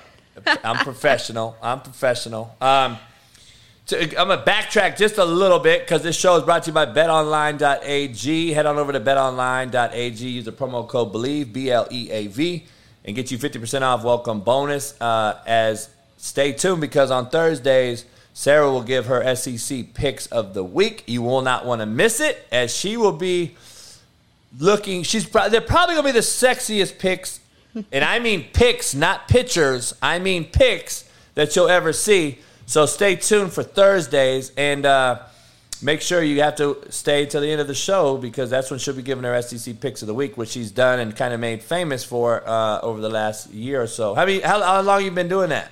A year. Okay. So she's been doing it a year. Um, quote of the day I want to get you guys on the audio side since we started the show off with a bang and got banged. Um, motivation is what gets you started, habit is what keeps you going. Uh, I just wanted to reiterate that quote of the day. Make sure you guys got that. Um, make sure you guys become a member. If you're not one, go over there and check it out. Uh, poll question Who is your role model? If you haven't already answered that, drop your comment in the comments. Who is your role model? Mine was my dad. Sarah's was her dad. So dads are positive uh, in this deal. I do have a trivia question about Sarah that she doesn't even know that I'm asking. gosh. So if any of you guys want to call in, if you're a member, I will put it in the chat real quick before we get started and you can call in and you can ask you can you can come in. Whoever is the first person i will drop the trivia on the bottom and you have to answer it on the spot. And i'm going to ask a two part question about sarah. So anyone wants to call in right now call in. You got three minutes before me and her talk to our next guest neil coulon who is a nfl analyst usa today sports beat writer who will be joining us too and we got an action packed week for you guys, man. We got Roy Williams, Super Bowl champion, former OU um, uh, star. He'll be joining us tomorrow. Um, we have. Uh, we got Kelly in Vegas, Barstool Better uh, extraordinaire. She'll be on the show this week on Thursday. Um, we have a few other NFL uh, people coming in. And a lot of people this week. We got Charles Arbuckle, great UCLA legend, played with Troy Aikman, played in the NFL. He does uh, SEC, uh, South Carolina games, calls those games. He'll be on with us on Friday. We have an MMA star joining us this week as well. Um, he'll be joining us. He actually fought for the belt last month. Um, Marcellus still has not done his contract. I was actually with Marcellus this past week, though, at a big event. Um, so we'll see what happens. Yeah, uh, Roy Williams, um, he'll be joining us tomorrow. So um, you guys stay tuned for that. Um, so stay tuned. This show is also brought to you by Canadips, As you see them right here on my desk, make sure you head on over to CanadipsCBD.com. Use the promo code CoachJB, all caps. Make sure you head on over there and do that and use that. Um, sorry, I got my window open and you hear the trash truck driving away. Um, so life never stops, by the way. You know, shit. But we got about 12 guests on this week, so I'm, I'm excited to get. And you know, Sarah's coming in hitting the ground running. You know what I mean? Even with her, even with her uh, Boost Mobile setup, she is.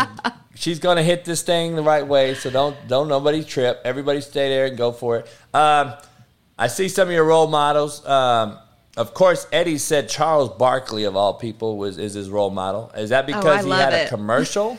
Come on now. I love Charles. Yeah, no doubt. Uh, I do too. I like Charles. Um, and yeah, Eddie, Roy Williams is actually uh, is the former cowboy, by the way, um, and he's actually from Oakland, California, and went to Oklahoma, by the way. So, not Roy Williams, the receiver, bro. But leave it to Eddie to fuck some shit up.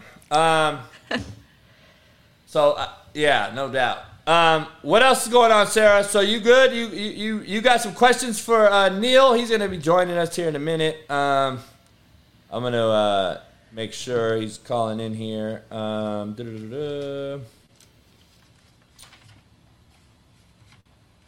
Um, make sure. Um, yeah, I, I agree. Um, SEC got dominated in bowl games. I saw that. Uh, It's a down year right. for SEC. Right. Why though? They scared as a motherfucker, ain't they? They all talk that shit, but they don't want to talk. they don't want to even. Nobody called in. We got 150 people in here, a lot of members, and nobody called in to ask Sarah a question. Imagine that. How scared you motherfuckers are.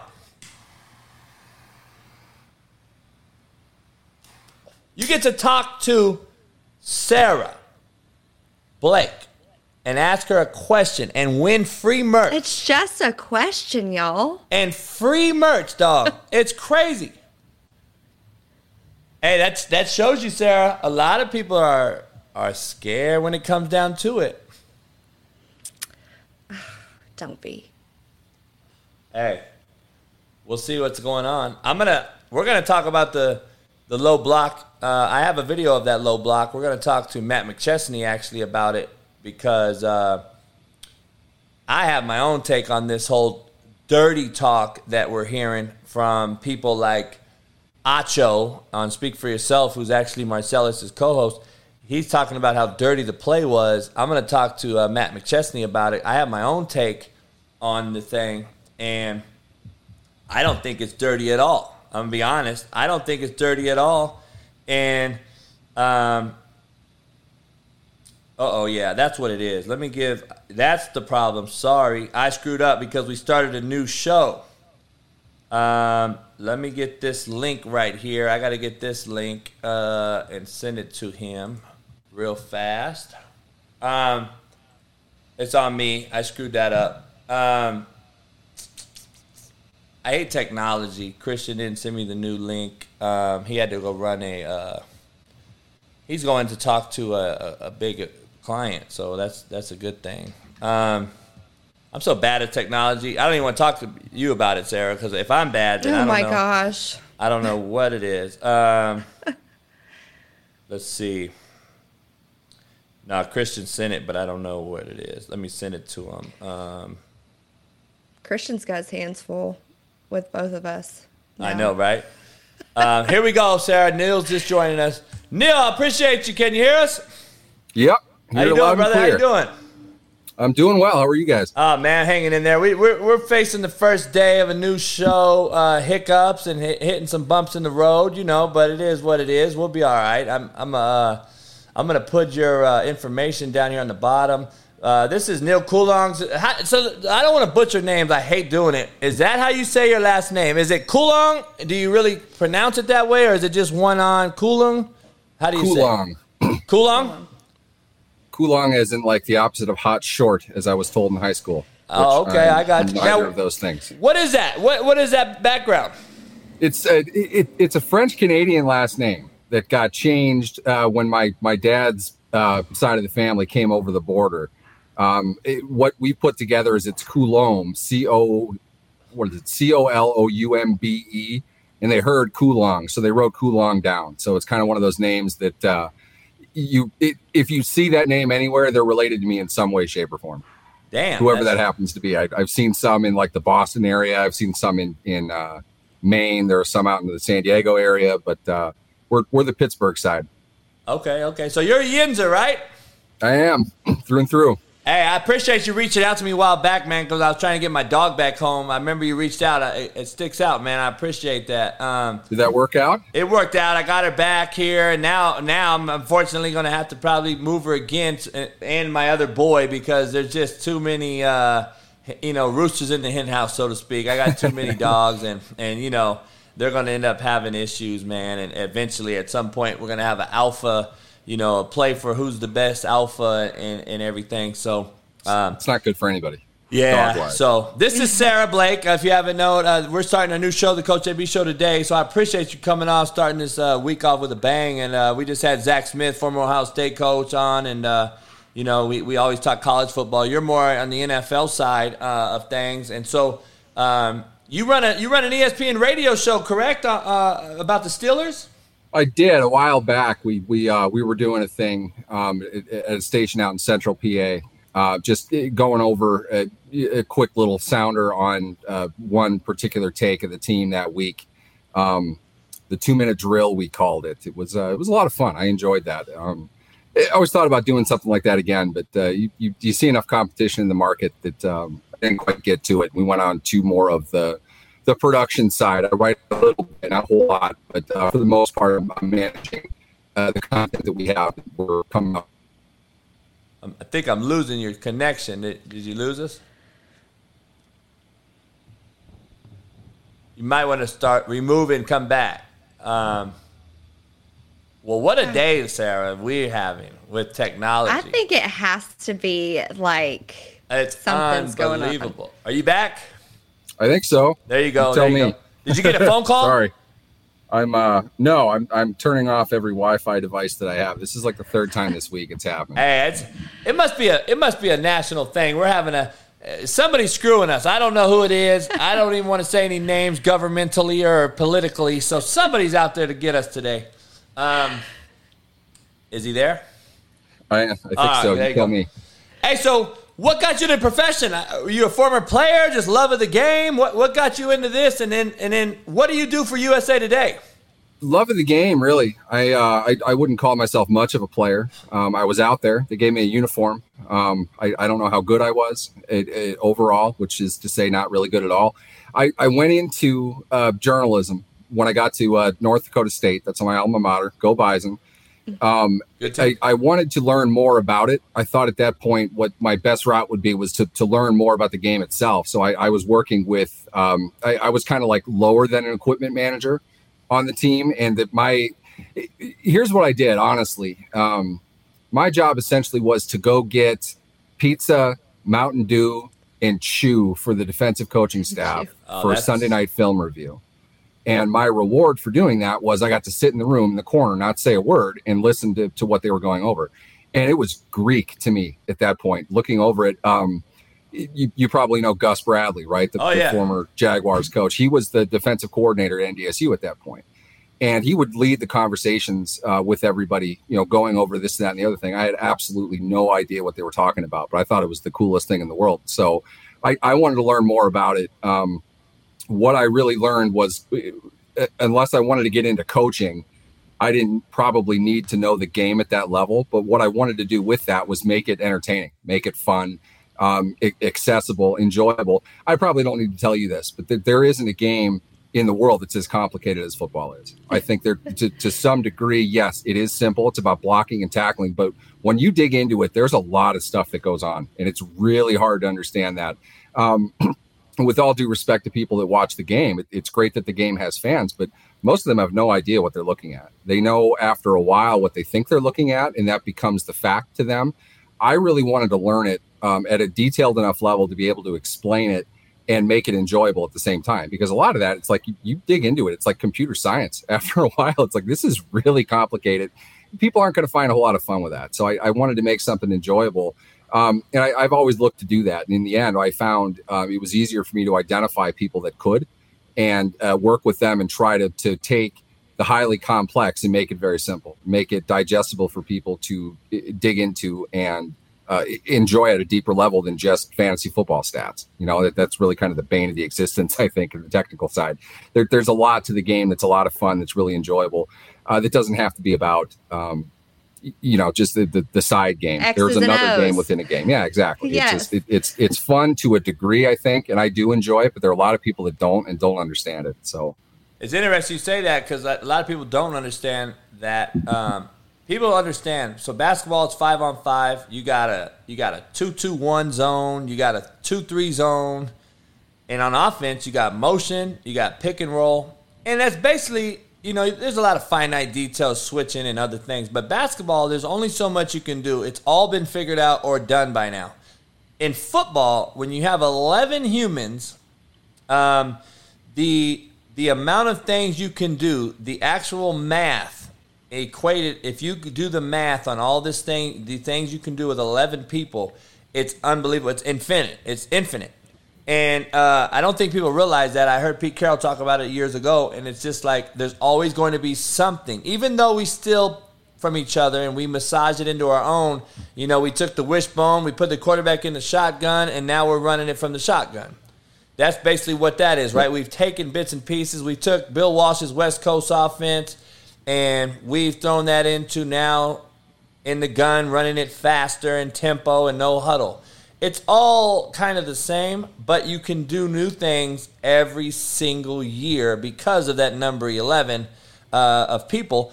And it's, it's interesting that people don't understand how complex it gets, especially O line protection offensive Especially. line when the protection with the, the center like i always say the center is so crucial and critical making so many different calls at the line of scrimmage especially not only with the defensive coordinators now in the nfl are getting so smart and doing so many things as far as you know they're dropping guys like aaron donald into coverage because he's so athletic and then they bring the safety and now the, center's whole protection schemes changed at the fly because a d lineman dropped but we still have to account for our numbers in the box. So people don't realize how complex it is, and, and, and that's why quarterbacks eh, get so much money for making those checks. Um, so it's interesting you said that. It's a good point. Um, what I want to ask you this: What's a, what's your Steelers passion? Is this is because uh, obviously a Yinzer growing up in it, and you just said I want to do a, a show about them, um, or did you just is it just like would you be like castrated if you like the Ravens? um, some on my side would say you better hope that that's what you you would expect. Um, I'm not sure if it's quite that intense, but the thing with Pittsburgh is it's uh it's as community oriented and civic minded a town as you're going to find anywhere. I know that everybody says this, but it really is not like anywhere else on earth. And the the lifeblood of that is their sports teams, and the Steelers are are the king of that for sure. Um, we were probably more of a baseball family growing up, but you heard stories of the Steel Curtain. My dad got teary eyed during Mike Webster's Hall of Fame induction.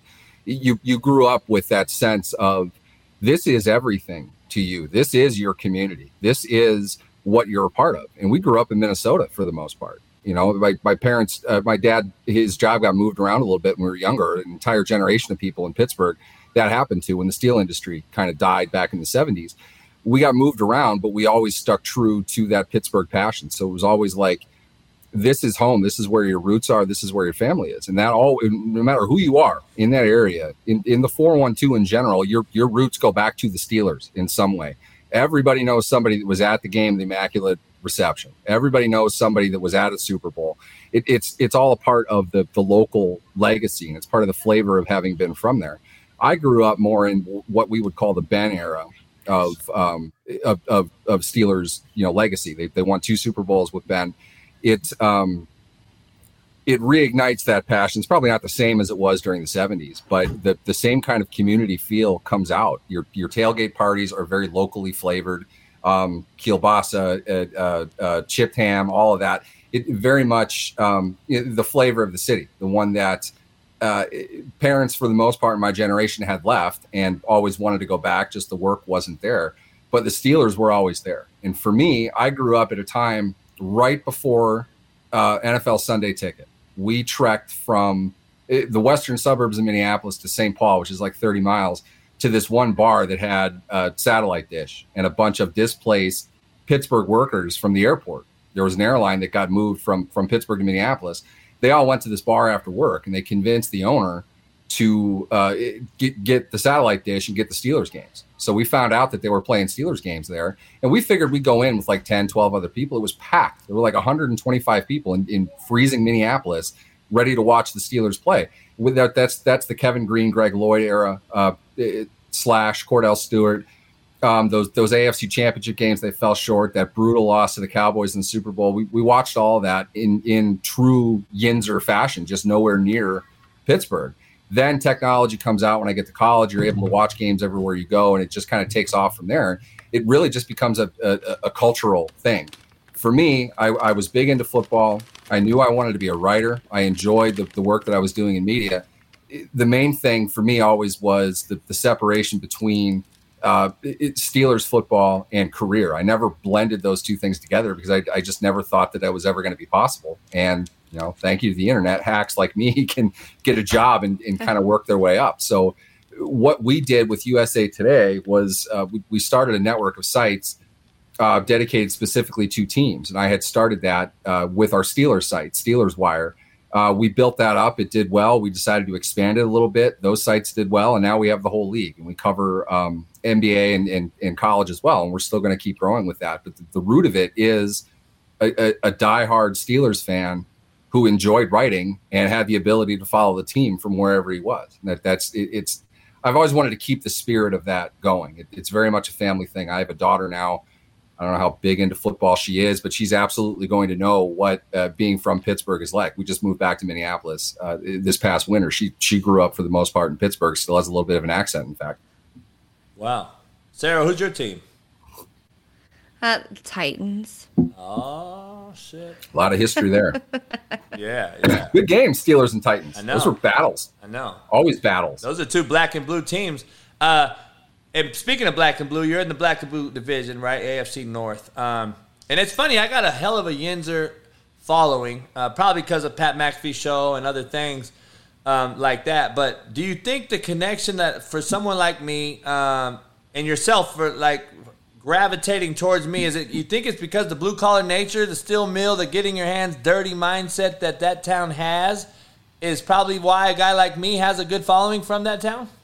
I think so. I, I think there's definitely a, a, tell it like it is mentality that comes from Pittsburgh.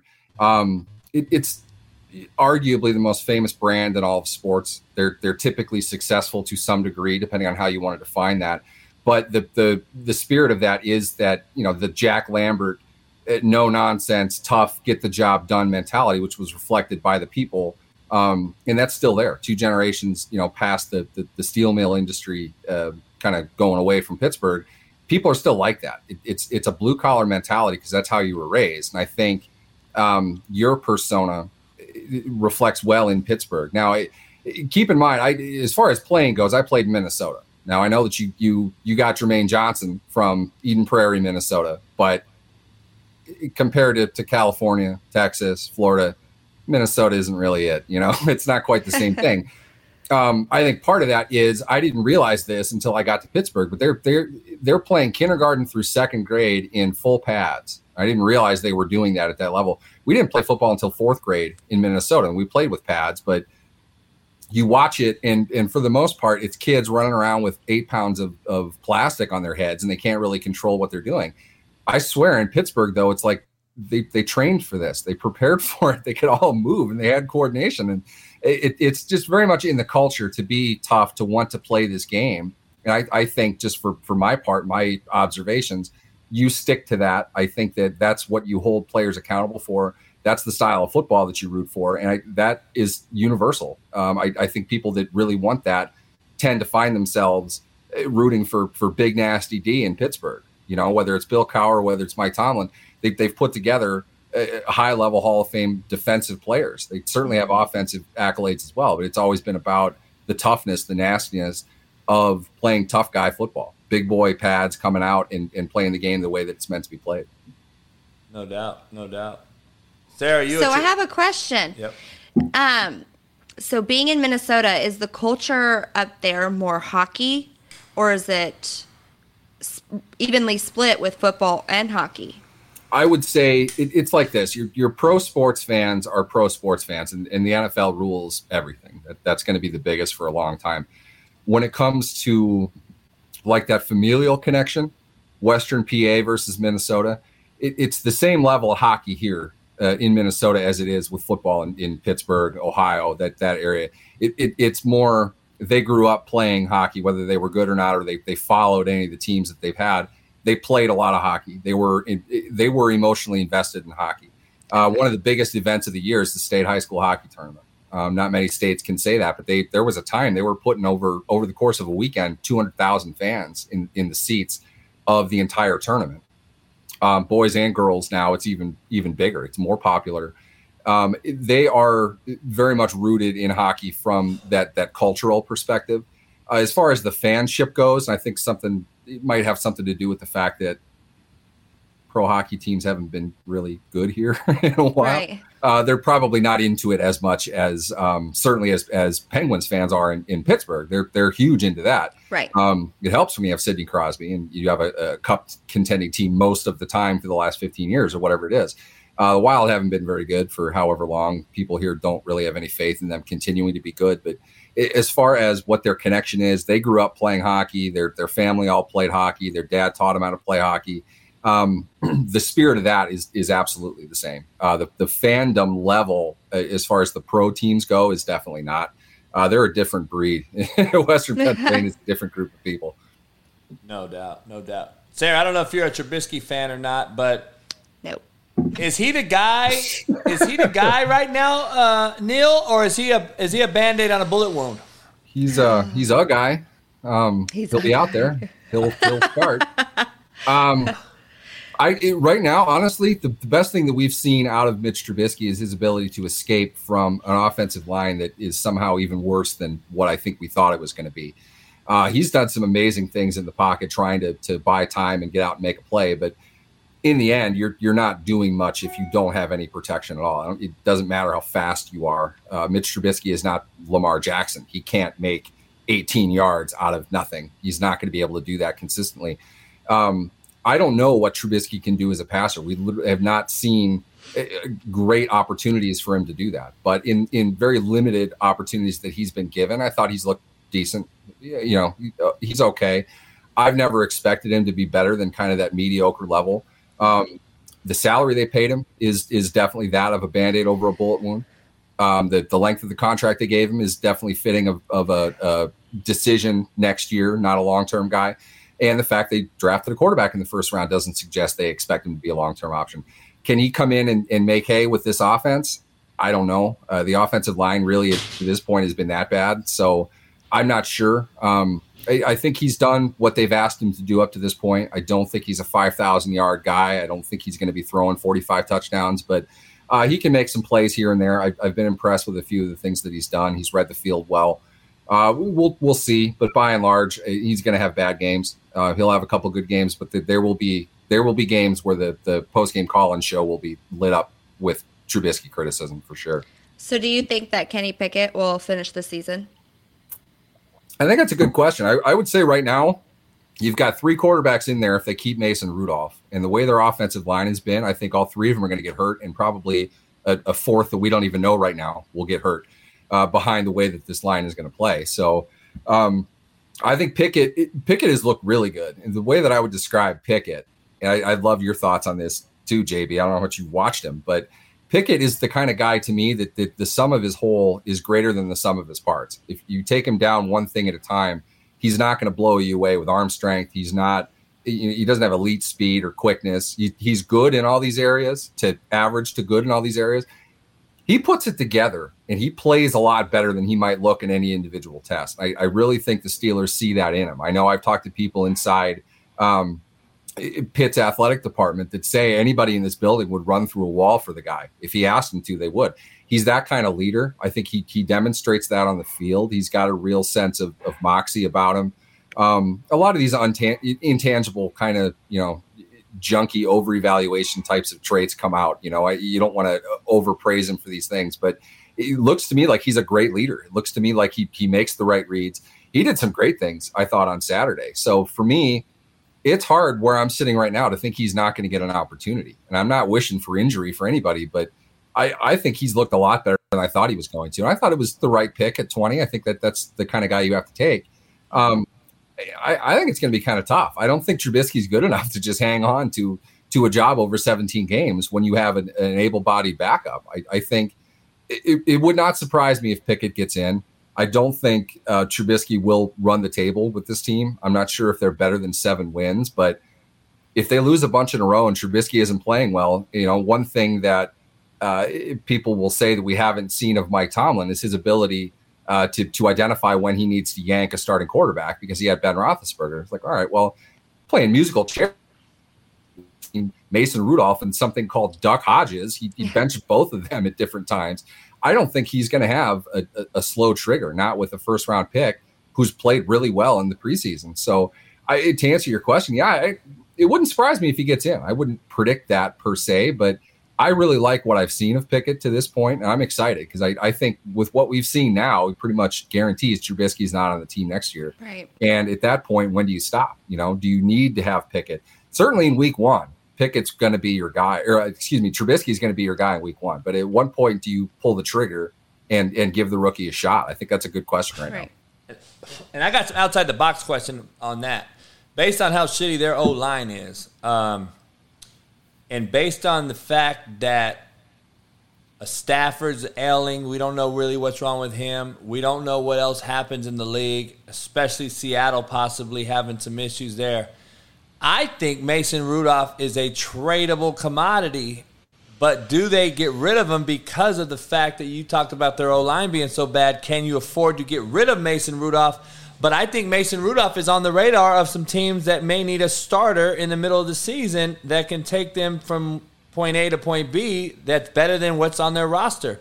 I think he's better than what's on Seattle's roster right now. I, I, I actually think Mason's decent. Um, I think Mason is the starter uh, halfway through this season. And I to answer your question on on the rookie, I'm not a. I think he has the it factor. I guess is what I would say. I don't believe he has anything that's going to tell me he's going to be a sustainable starting quarterback in the NFL. I don't think he's that guy. I think he has the it factor though, which guys like to run through a wall for him, like you said. I think he has some leader intangibles and shit like that. I don't. I don't think he's the guy. Um, beyond that, I, and, and the NFL, you can stop the it factor guy if the it factor guy doesn't have the skill set to succeed. And I think he's going to hit a wall skill set wise um, eventually, which is going to which is going to come to a you know a screeching halt for him um, at the NFL level. So I think Mason Rudolph's going to be the starter there. Uh, when Trubisky comes to find out, you know, he's just a guy, just a, a jag, we like to call him. My next guest, we're going to talk about that. But jag just means just another guy and that's what he is. You know what I mean? And that's what I think he is. Um, and so I agree. I, I, I, don't think he sticks out with anything, um, arm strength wise, size wise. Just one of those guys, a Josh Allen or a guy that can get away from things and still throw down the field like a Burrow can. Um, but leading on to that uh, segue, where, where, do you see the AFC North Black and Blue League? Literally, uh, with the you know, literally, can it be a Black and Blue League? Do you think the Ravens are the team to beat, or is it Cincinnati head and shoulders just because of what's on their roster and how Joe Burrow, what he brings to the table week in and week out?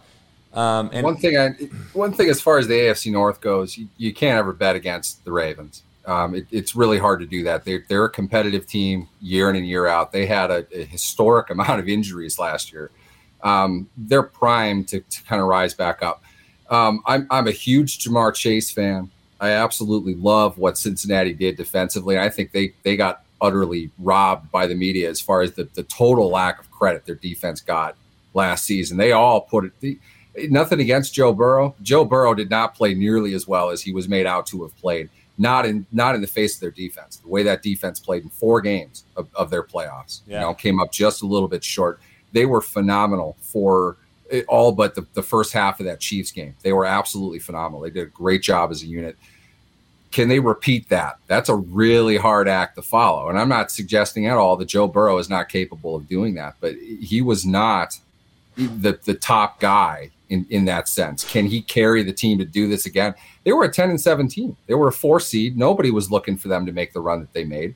I don't think they were favored in any of the games they played, with the exception of, of the Raiders in, in uh, the wild card round.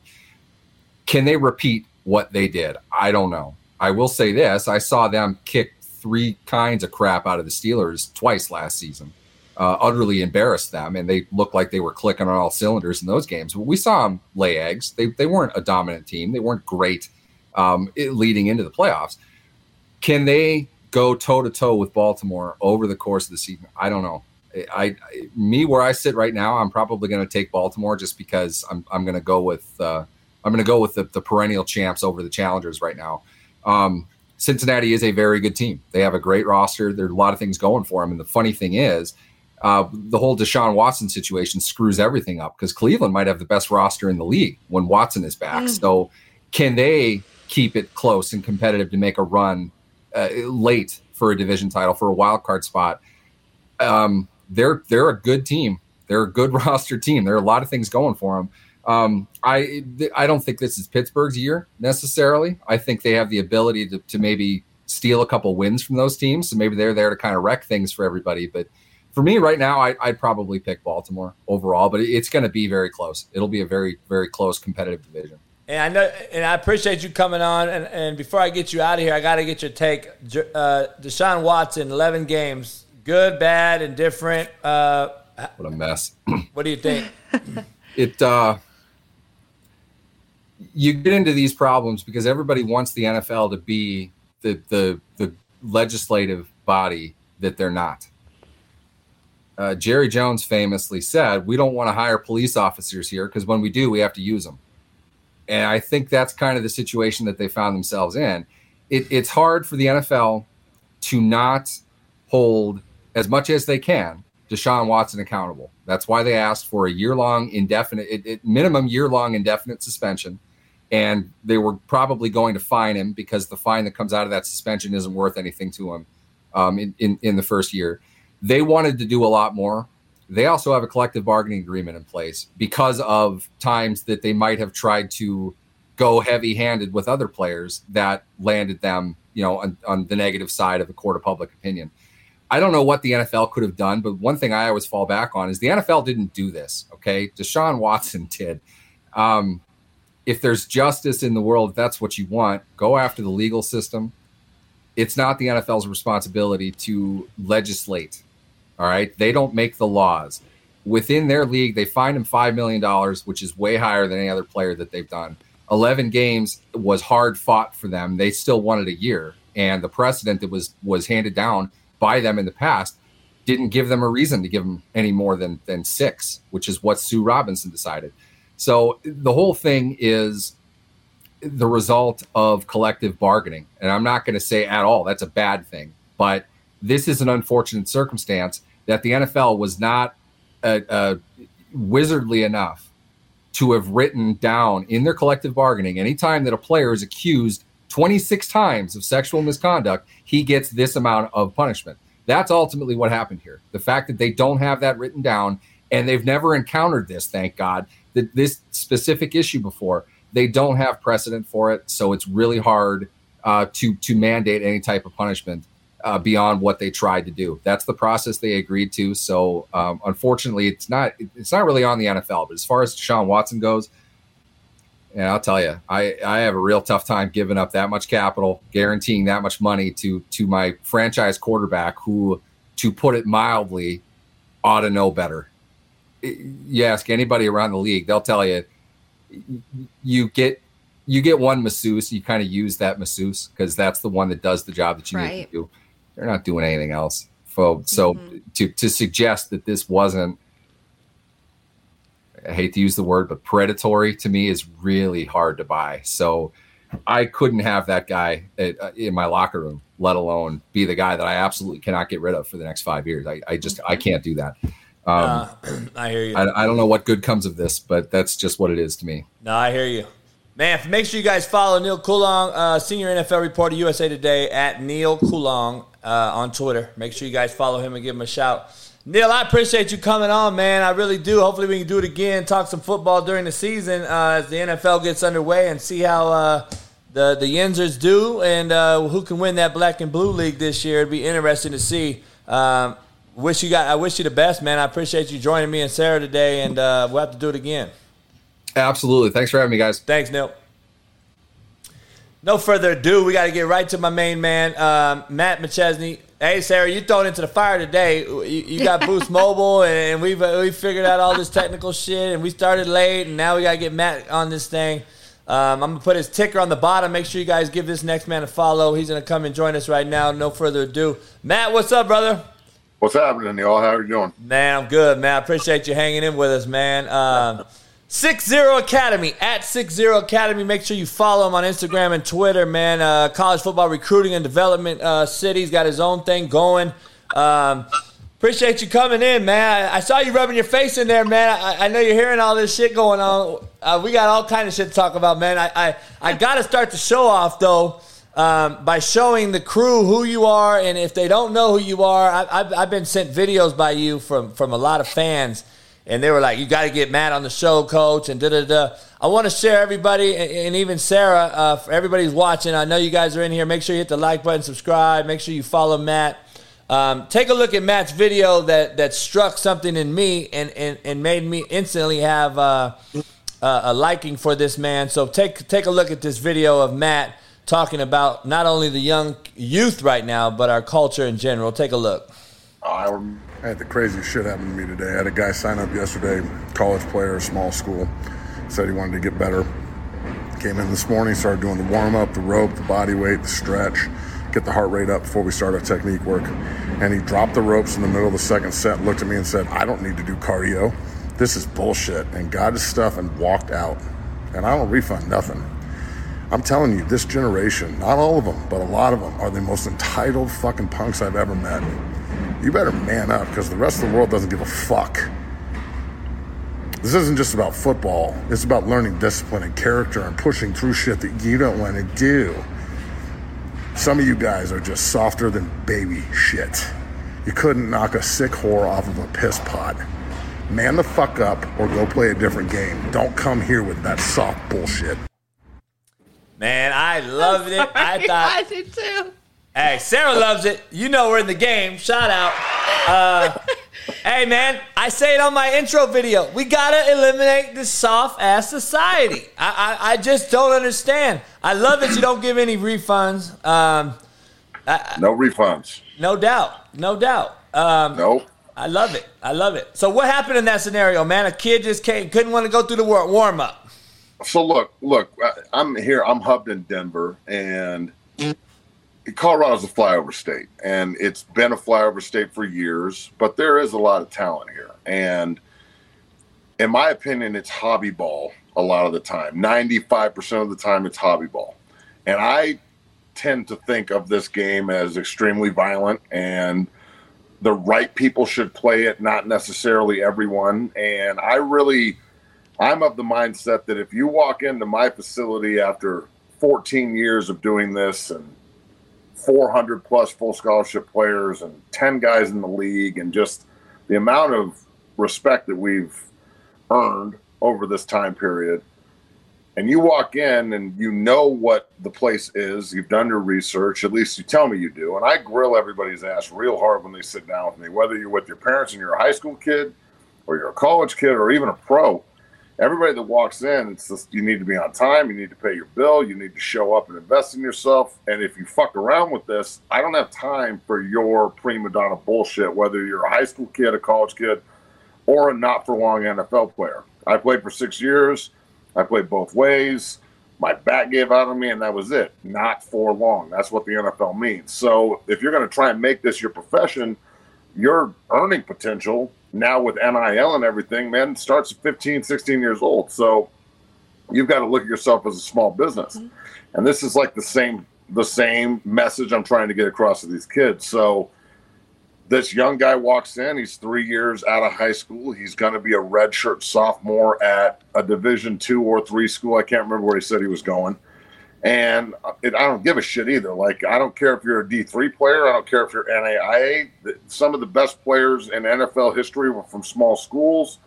If you can fucking play, they will find you. And especially if you have a grunt mentality and you just show up and mm-hmm. work and you don't really give a shit and you'll be nasty, they're going to find a spot for that guy. That's exactly what the NFL is looking for. They love grunts. So this kid signs up, he pay and look, I'm very blunt in my meeting. I'm like, I'm not gonna refund a damn thing. The minute you pay this, if you have a shitty day and I'm on your ass, get the fuck over it and come back the next day. Don't be a bitch and quit. So he agrees and pays his fee, and his dad calls me, and we have a good talk, and yada yada yada. And of course, the father's like, my kid's the hardest worker and he doesn't quit, and blah, blah, blah, blah, blah, blah. And I'm like, okay, we'll see. And we get him in the next day, and I put everybody through a pretty rigorous workout with body weight ropes and hammers and body weight. Because I want to see, especially as a big guy, you know this coach, and I'm sure you know this also. 95% of big dudes are soft as fucking butter.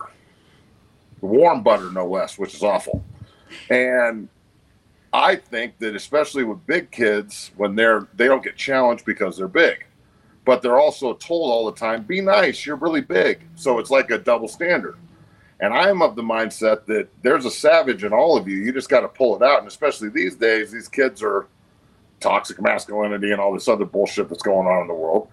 And in this game, I need you to be prepared mentally to get hurt and also deliver pain on a regular basis. And there's no fucking way around it. And the soft do not survive, as you know. So we get about halfway through the opening set. and this little fuck looks at me and goes, I don't need to do this, and just drops the shit and walks out. It's super disrespectful in front of like 10 other kids that are in the program working their ass off. And the guys in the program are like, I've never seen anything like this before in my life. And it was, he was yelling and screaming and acting like a, a five year old. And I, after after I got done, like, leave, motherfucker, I laughed my ass off about it. I'm not to lie. But it just, it goes, look, this generation gets a bad rap in my opinion. There's a lot of kids that really want to bust their ass and are utilizing social media correctly, and they're smarter than I was when I was my age, and they're not out drinking and smoking and chasing ass constantly. They're really focused on what they want. But then there's a huge group of people that like demonize hard work and everyone's equal. And look, we are. We're all equal, but we're not the fucking same. And I'm so, and that's something that Herm Edwards taught me when I was a rookie he said he called me 95. He'd be like, "Hey, 95, you can't hit Curtis Martin. You're equal, but you ain't the same. You ain't Curtis Martin." And I'd be like, No "Got doubt. a good point, Herm. I'm not Curtis Martin." No so doubt. I try and take that into what we do at Six Zero, and yeah, we're hardcore in a soft society, and yes, we're opinionated, and I, I know I'm right, and I'll die on this hill. And the guys who this is how I know I'm right. The guys who stay the course end up being Phil Lindsay and Dalton Risner and Billy Turner and Connor McGovern and Ryan Jensen and Ben Garland and the 400 plus kids in college and the starters all over the college football landscape and the NFL. And the guys that don't and the guys that quit on themselves end up being bankers.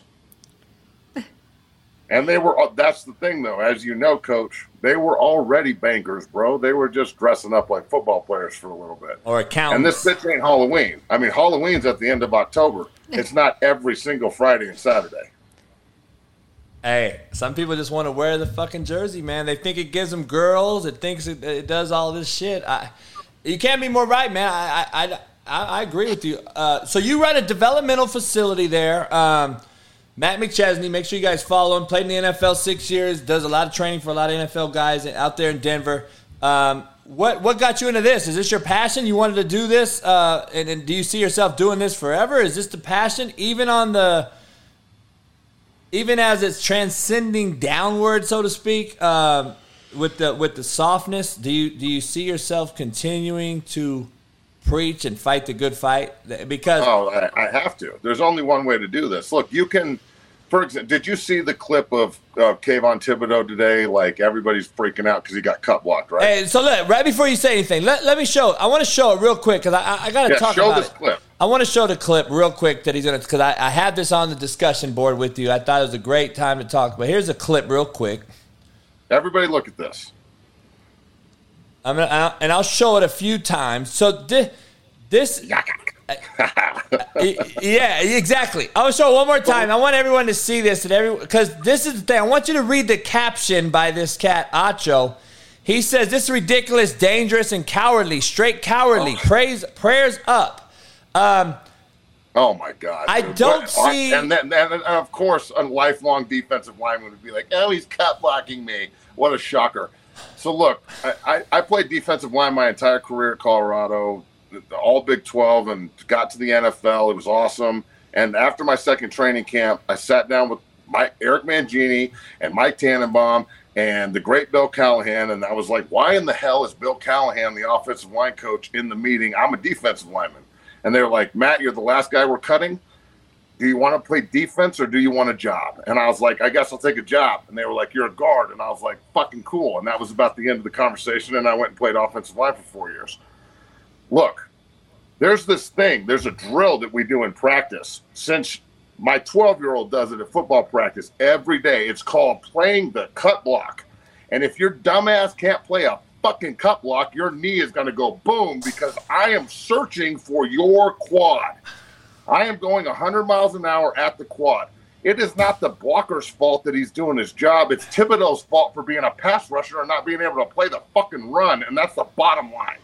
And everybody is like, I'm like, what are we going to take cut blocking out of football? You already took the high low out of football. Anybody that played in our era, there's nothing worse than beginning high low. But at the same time, it made me read my fucking key real fast. I'll tell you that. So when that key flashes, I'm gone with it because I'm not letting the tackle chase my heel. So look, the game is supposed to be played fast and violent, and every time you go slow and lethargic, you get fucking hurt. And this kid didn't read his key. Thibodeaux didn't step down with the tackle when he stepped down. He didn't read the scissor formation out of 12 personnel or 11. The tight end was off the line of scrimmage, so that's a scissor tight end. That zone action away, and they wrap the tight end around, and they either cut you or they set it up for play action, and he fakes the cut and rolls out to the flat. So if Thibodeaux, who's a top 10 pick, doesn't know that, it's either on the coaching or the fact that training camp's soft, or all these fucking guys want to do is rush the passer. Learn how to read a key or get your knee blown out. That's the option. And I, I, I said, this is fucking exactly what I said. I'm just like, it's split flow zone. You're That's what it is. you don't take the air out. He don't take the air out at all when the tackle goes in. to Go get the mic. So he's fucking. You see a replace. It's a replace. I mean, fuck. How hard is it? And you're the best there is. not hard. How about you hurdle him by putting your hands on his back and jump over him? You're the number ten pick or whatever. You're the freak of nature. You grew up out here in L.A. I got to see you in high school. cut, dog. It's Just like cut. yeah, like homie, you getting and look how softly you go in, and it's like look at his pad. try, and he doesn't try and wrong arm it either. That's no, wrong arm. too. Yeah, where's your wrong No arm? Look how wrong arm. low. His soft. Yeah, and he's just he's sitting there waiting to be hit. And in the NFL, and look, in college football and high school football and seventh grade football, if you wait to be hit, I'm gonna hit your ass as hard as I fucking can every single play until my body gives out and I can't play anymore. Like And that's I think that's really the difference in this getting back full circle to saying if I want to keep doing this. Yeah, I mean I've been doing it for going on 14 years. We've had a ton of success.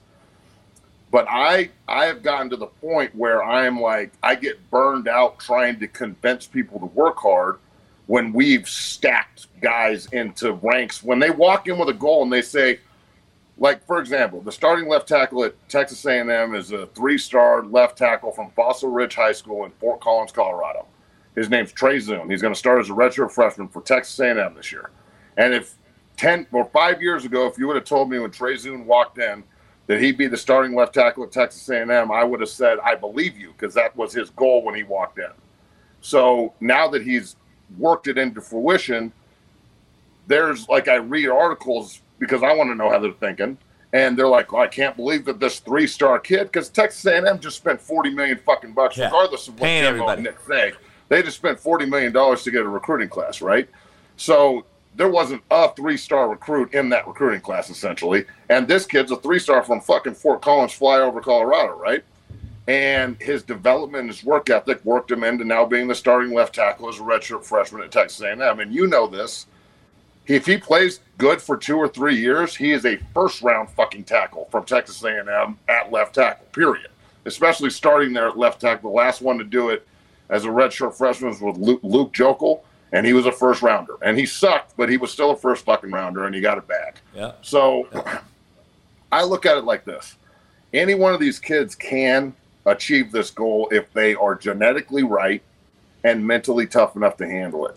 Mm-hmm. And they've been gifted by the big man. I mean, let's be real. It, it, not everybody gets to do this just because you're big. Don't mean you should play football. Mm-hmm. This is all about being able to take a punch and be able to get back up and learn from it, not lose from it. Be like, oh my God, I got hit. Yeah, it's going to happen a lot. You're going to fail a ton. Get over it. So being able to preach that message and teach it and have so many guys pick it up and you know Drake Nugent is an Outland uh, Award finalist and a Rimington Award finalist from Stanford this year. He's from Highland Ranch across the street from my house. So a kid that started the program when he was 14, and we've got starters all over college football, bro. And it's it's very rewarding on Saturday to turn on the TV and watch my guys ball but I'm not going to lie, dog. I miss Saturdays and Sundays bad. And eventually, now that my, my I've got a 12 and a nine year old, and I'm helping him, and it's awesome. And I just I got I got the itch, and I can't sit here and deny it. But at the same time, the hypocrisy and the con the like the the nature of football where the good old boys coaching league and you got to know somebody and it's friends of friends and I'm hiring my buddy and I don't always hire the best oh, guy. Oh yeah. I I'm a competitor dog, so if I'm better than you and I know I am and you hire your fucking buddy because he's your friend, well that's is that really what's the best for the development of the players in your football team or are you just trying to take care of your friends? So there's there's two ways to think about it. I love being a small business owner and having that kind of flexibility, and I miss game day bad um, because that's the only thing I don't get. I, I don't on when they go on Friday nights, like 5 a.m. this morning. We had meetings till eight when these kids went to high school. Five or six different teams, staggered 45 minute meetings. What they're looking at, what we're doing. Get them up early, get them used to it you know, the ones who really want it, that'll weed them out quick. You want to weed out a, a high school kid, make them wake up at 5 a.m. during the school week and see if they'll show up. Yep. And I'm up at 4:30 every day. I started my career in New York. Nobody's getting the fucking jump on me two hours ahead. So let's roll. So we do that every day, pretty much, except for game day. And then the high school gets gets Friday night, the college kids get Saturday, and the pros get Sunday, and I get to watch, and it's wearing me out. So eventually, I see myself going to coach somewhere, but it's just a matter of when and where. Yeah. Sarah, Sarah's got an interesting question for you because she talked about it. She, I thought you were the perfect person for her. She's got, she's got four kids. She deals with uh, this youth deal, but she has a, a take. Sarah, go ahead. I want to hear this. I said earlier that like club sports are the middle class flex. That's true. It's true.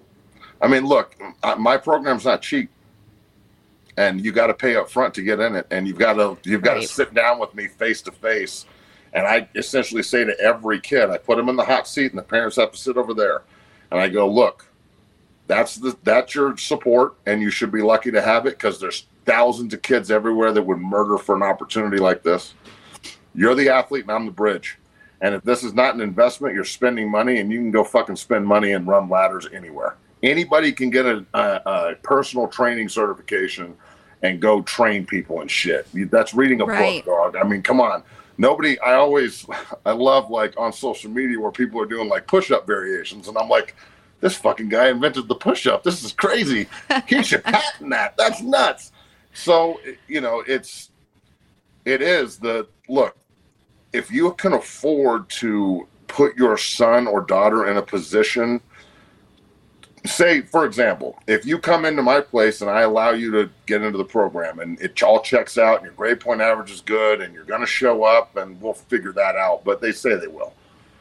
It costs about between five and seven thousand a year okay if they show up four to five times a week, especially during the summer and the off season, they really get bang for their buck and do it correctly. And then say you're in the program for three or four years and the parents can keep you in and everything's copacetic.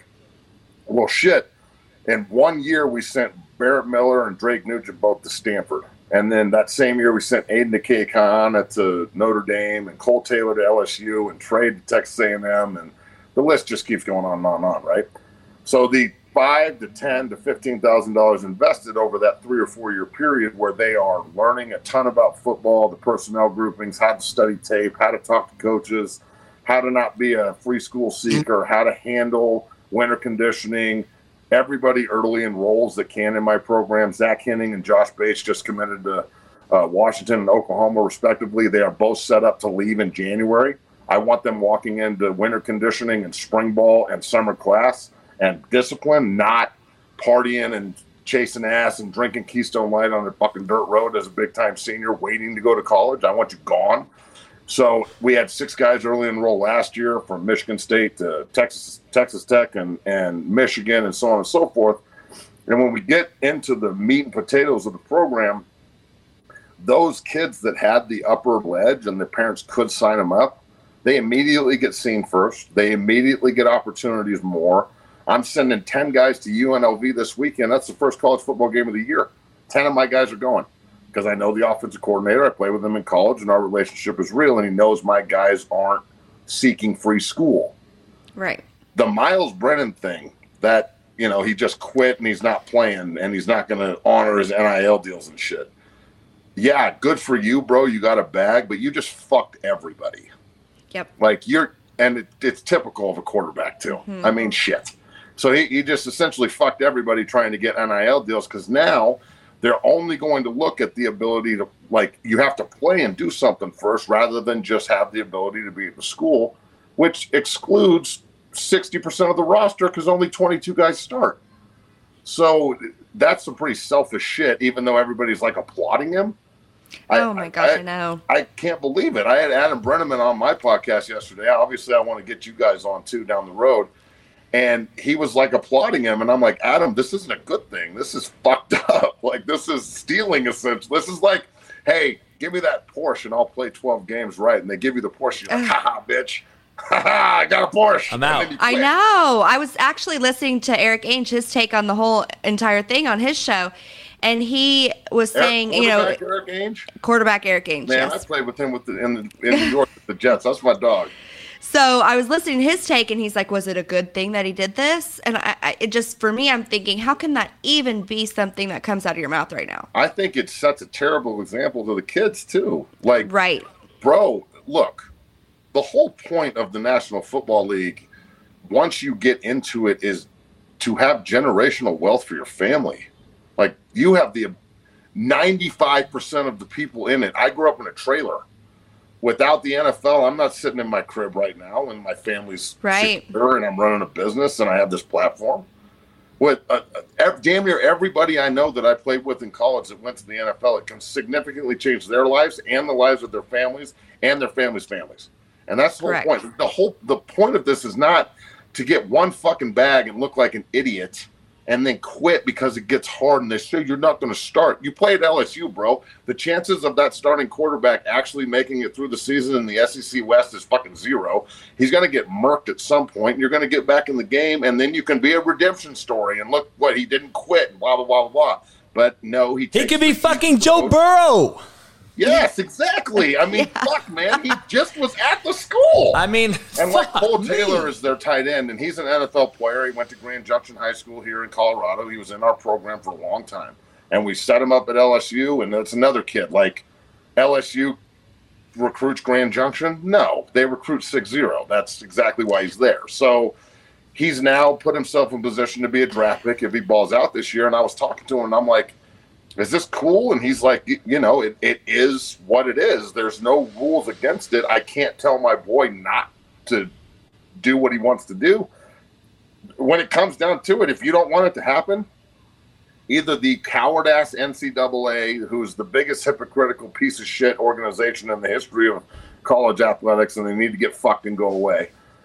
And I, I'll stand on that hill until I die. They can come after me. I don't give a fuck. I don't work for any school district, bro. I'm a small business owner. Hey. Don't assholes of America.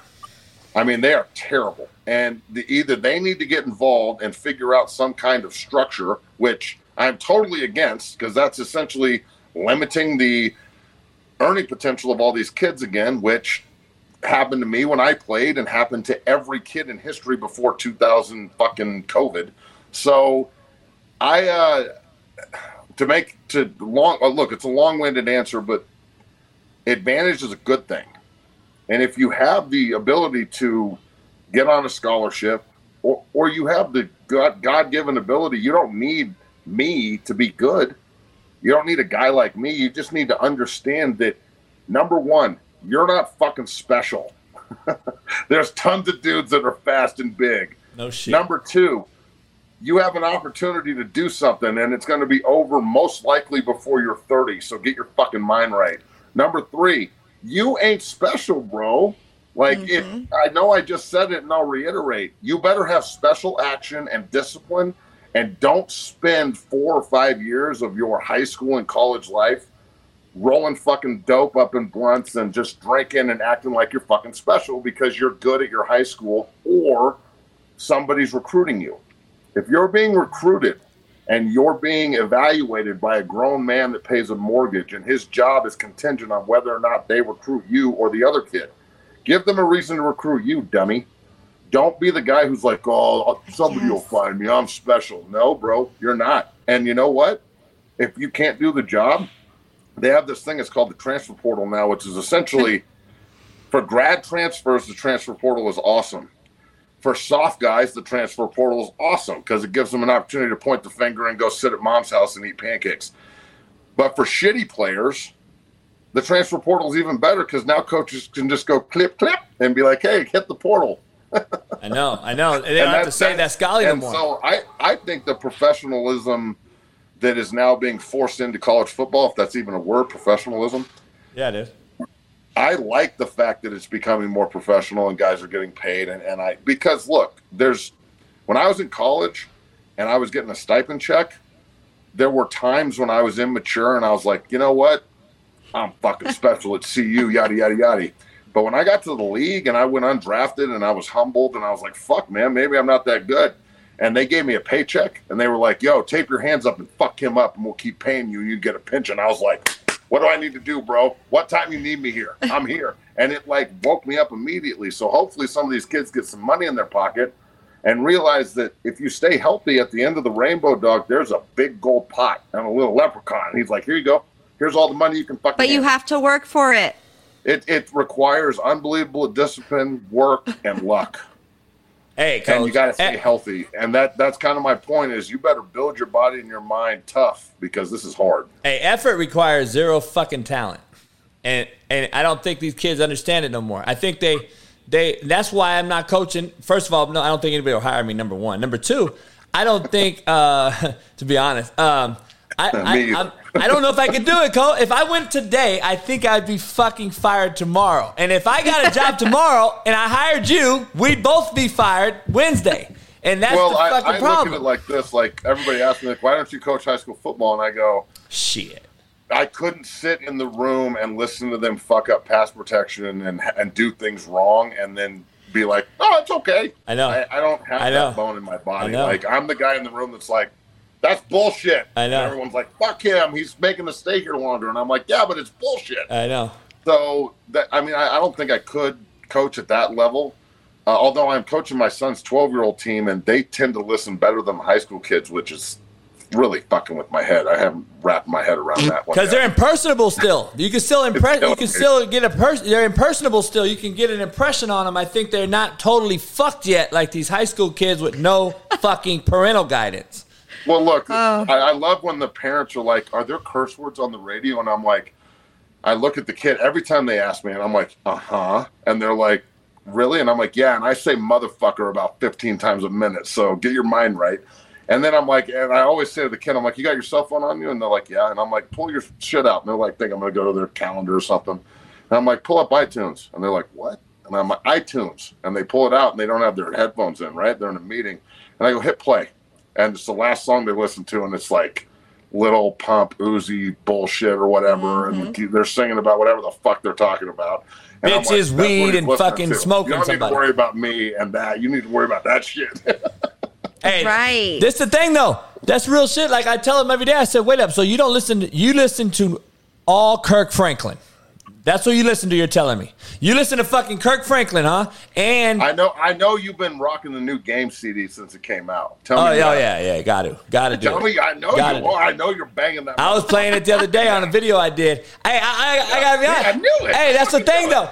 Hey, but these kids are playing fucking Fortnite where they're smoking dudes head to foot, and you wonder why we have fucking mass murdering fucking going on every day. But guess what? Don't motherfuck my son though. That's a no no. Well, well, it's, it's it's called bulldozer parenting, right? So it's my kid can do whatever he wants. He would never do that. Oh, he's special, and I'm like, there's no, there is no fucking special, bro. There's just people. Like, and it- it's about decisions you make and shit. And if you put, look, I I believe in this wholeheartedly. My 12 year, old like, I had to get divorced to be a great father. Okay, because I didn't want to fight about how to raise my kids. So my 12 year old and I, once I removed distraction from his life where there's no more bickering and fighting and bullshit, he has become so fucking hyper focused. He's a 4 student. We're up at 5 6 o'clock almost every day working out. He's he never played football before this year. He's crushing people. He's just figuring it out. And I'm looking at it like, look, it it in my personal opinion, I don't mean to sound like a sexist pig when I say this or anything, but it takes a man to raise a fucking man. Oh, I say and it every at day. some point, say at some day. point, when a kid becomes, when he starts getting hair on his peaches and he has the ability to talk back to you, that's when he needs to, like in 300, when they send the kid out with the fucking spear and they ask to go kill the wolf and shit. That's what I'm talking about. Like that's when you need to feed him to his father, and the father's then supposed to like take him out and teach him how to be a fucking man. The problem is these days is that 90% of the fathers are either divorced and not in the house or not around because they're fuck boys or they're at work all the time because they're trying to Yep. sustain a lifestyle that they can't keep up because they've got somebody in their ear whoever it is telling them that that shit's Karen. not good enough exactly like but it is every it, like all Mm-hmm. all you really need is a place to wash your ass, a place to eat, and a place to sleep. And I mean, come on, man. And and it's it's turned into this like I just don't like the aspect of fronting on social media and everybody Yes. acting like they've got it together and they're rich and they've got no problems and everything's great. And then behind closed doors, they're like, hmm. And I'd rather just be upfront with people. I'm like, look, it, it this shit is hard. Life is fucking tough. It's gonna kick you in the balls. You better get ready for it. Like I didn't expect coronavirus to come along and shut down my business for a year and fuck everything up and make us move and like but what am I going to do? Cry about it? No, I'm going to open up somewhere else. I'm going to go back to fucking work and we're going to start over and it'll be even better. So the inability for people to fail these days and then move forward is amazing to me. Like, look, without failure, you're never going to figure out anything about yourself at all. So if the first time you fail, you immediately quit and you're like, oh, fuck it, I'm just going to stay in my mother's basement. No one likes me. You're fucking right. No one likes you. I don't like that Right. shit. I don't want to be around this negative bullshit. What the fuck, man? What, what do you mean no one likes you? You're alive. 75 years ago, both of my grandparents were in Normandy. like, Right. come on, dog. Right. You ain't got it that fucking bad. Right. Wake up. No shit. I say it every day, though. I'm just like, and I agree. You know, I, I the difference in me and you is I, I I call these fathers dads, and I think the difference between a dad and a father is one just shoots you out, the other one raises their kid, and I think fathers raise their kid. I never heard of Dad's Day. I hear Father's Day, and I think people have a horrible misconception between dad and father, and we're at an all-time high in domestic violence, men beating women. And you're the biggest bitch made cat there is if you hit a woman. I don't care if she hit me 40 100%. times. 40 times you could hit me, Sarah, and I'm never going to hit you. And the thing is, the fathers aren't in the house, and it takes a man to show a boy how not how to treat a woman. And, And, and look, when, when I when I say I had to get divorced, I don't mean any disrespect. Like my ex and I are co-parenting like a motherfucker. We get along great. It just wasn't compatible. And in my opinion, it's what like the old school way would be stay together and be fucking miserable. And that Yeah. doesn't work. Right. That doesn't fucking Right. work. So I'd rather just be honest and lay it on the table. They're kids. They'll figure it out. They're fucking resilient as shit. Right. Like kids are way more resilient than adults. Adults are stuck in their fucking ways. Kids are like, oh, okay, we got to adapt. Fuck it, I'll adapt. I don't know any other way. And as long as you lead them through it, and you're not just you're not making it seem like it's their fault, they'll adapt. Period. And it's not their fucking fault. Adults that blame shit on children are fucking cowards. So, look, when you talk about domestic violence, I think it all comes back to what we were talking, what your last guest was talking about with Deshaun Watson. And when you asked him about Deshaun Watson, he's so in. Is he a, is he a uh, like a columnist or a writer for something? He's a NFL. He works for USA Today Sports, and he's uh he's got an ESPN show about the Steelers. Perfect. So he's extremely politically correct and careful about what he says, Sure. right? So you're a mom, right? Yes. And you have you have four kids. You said.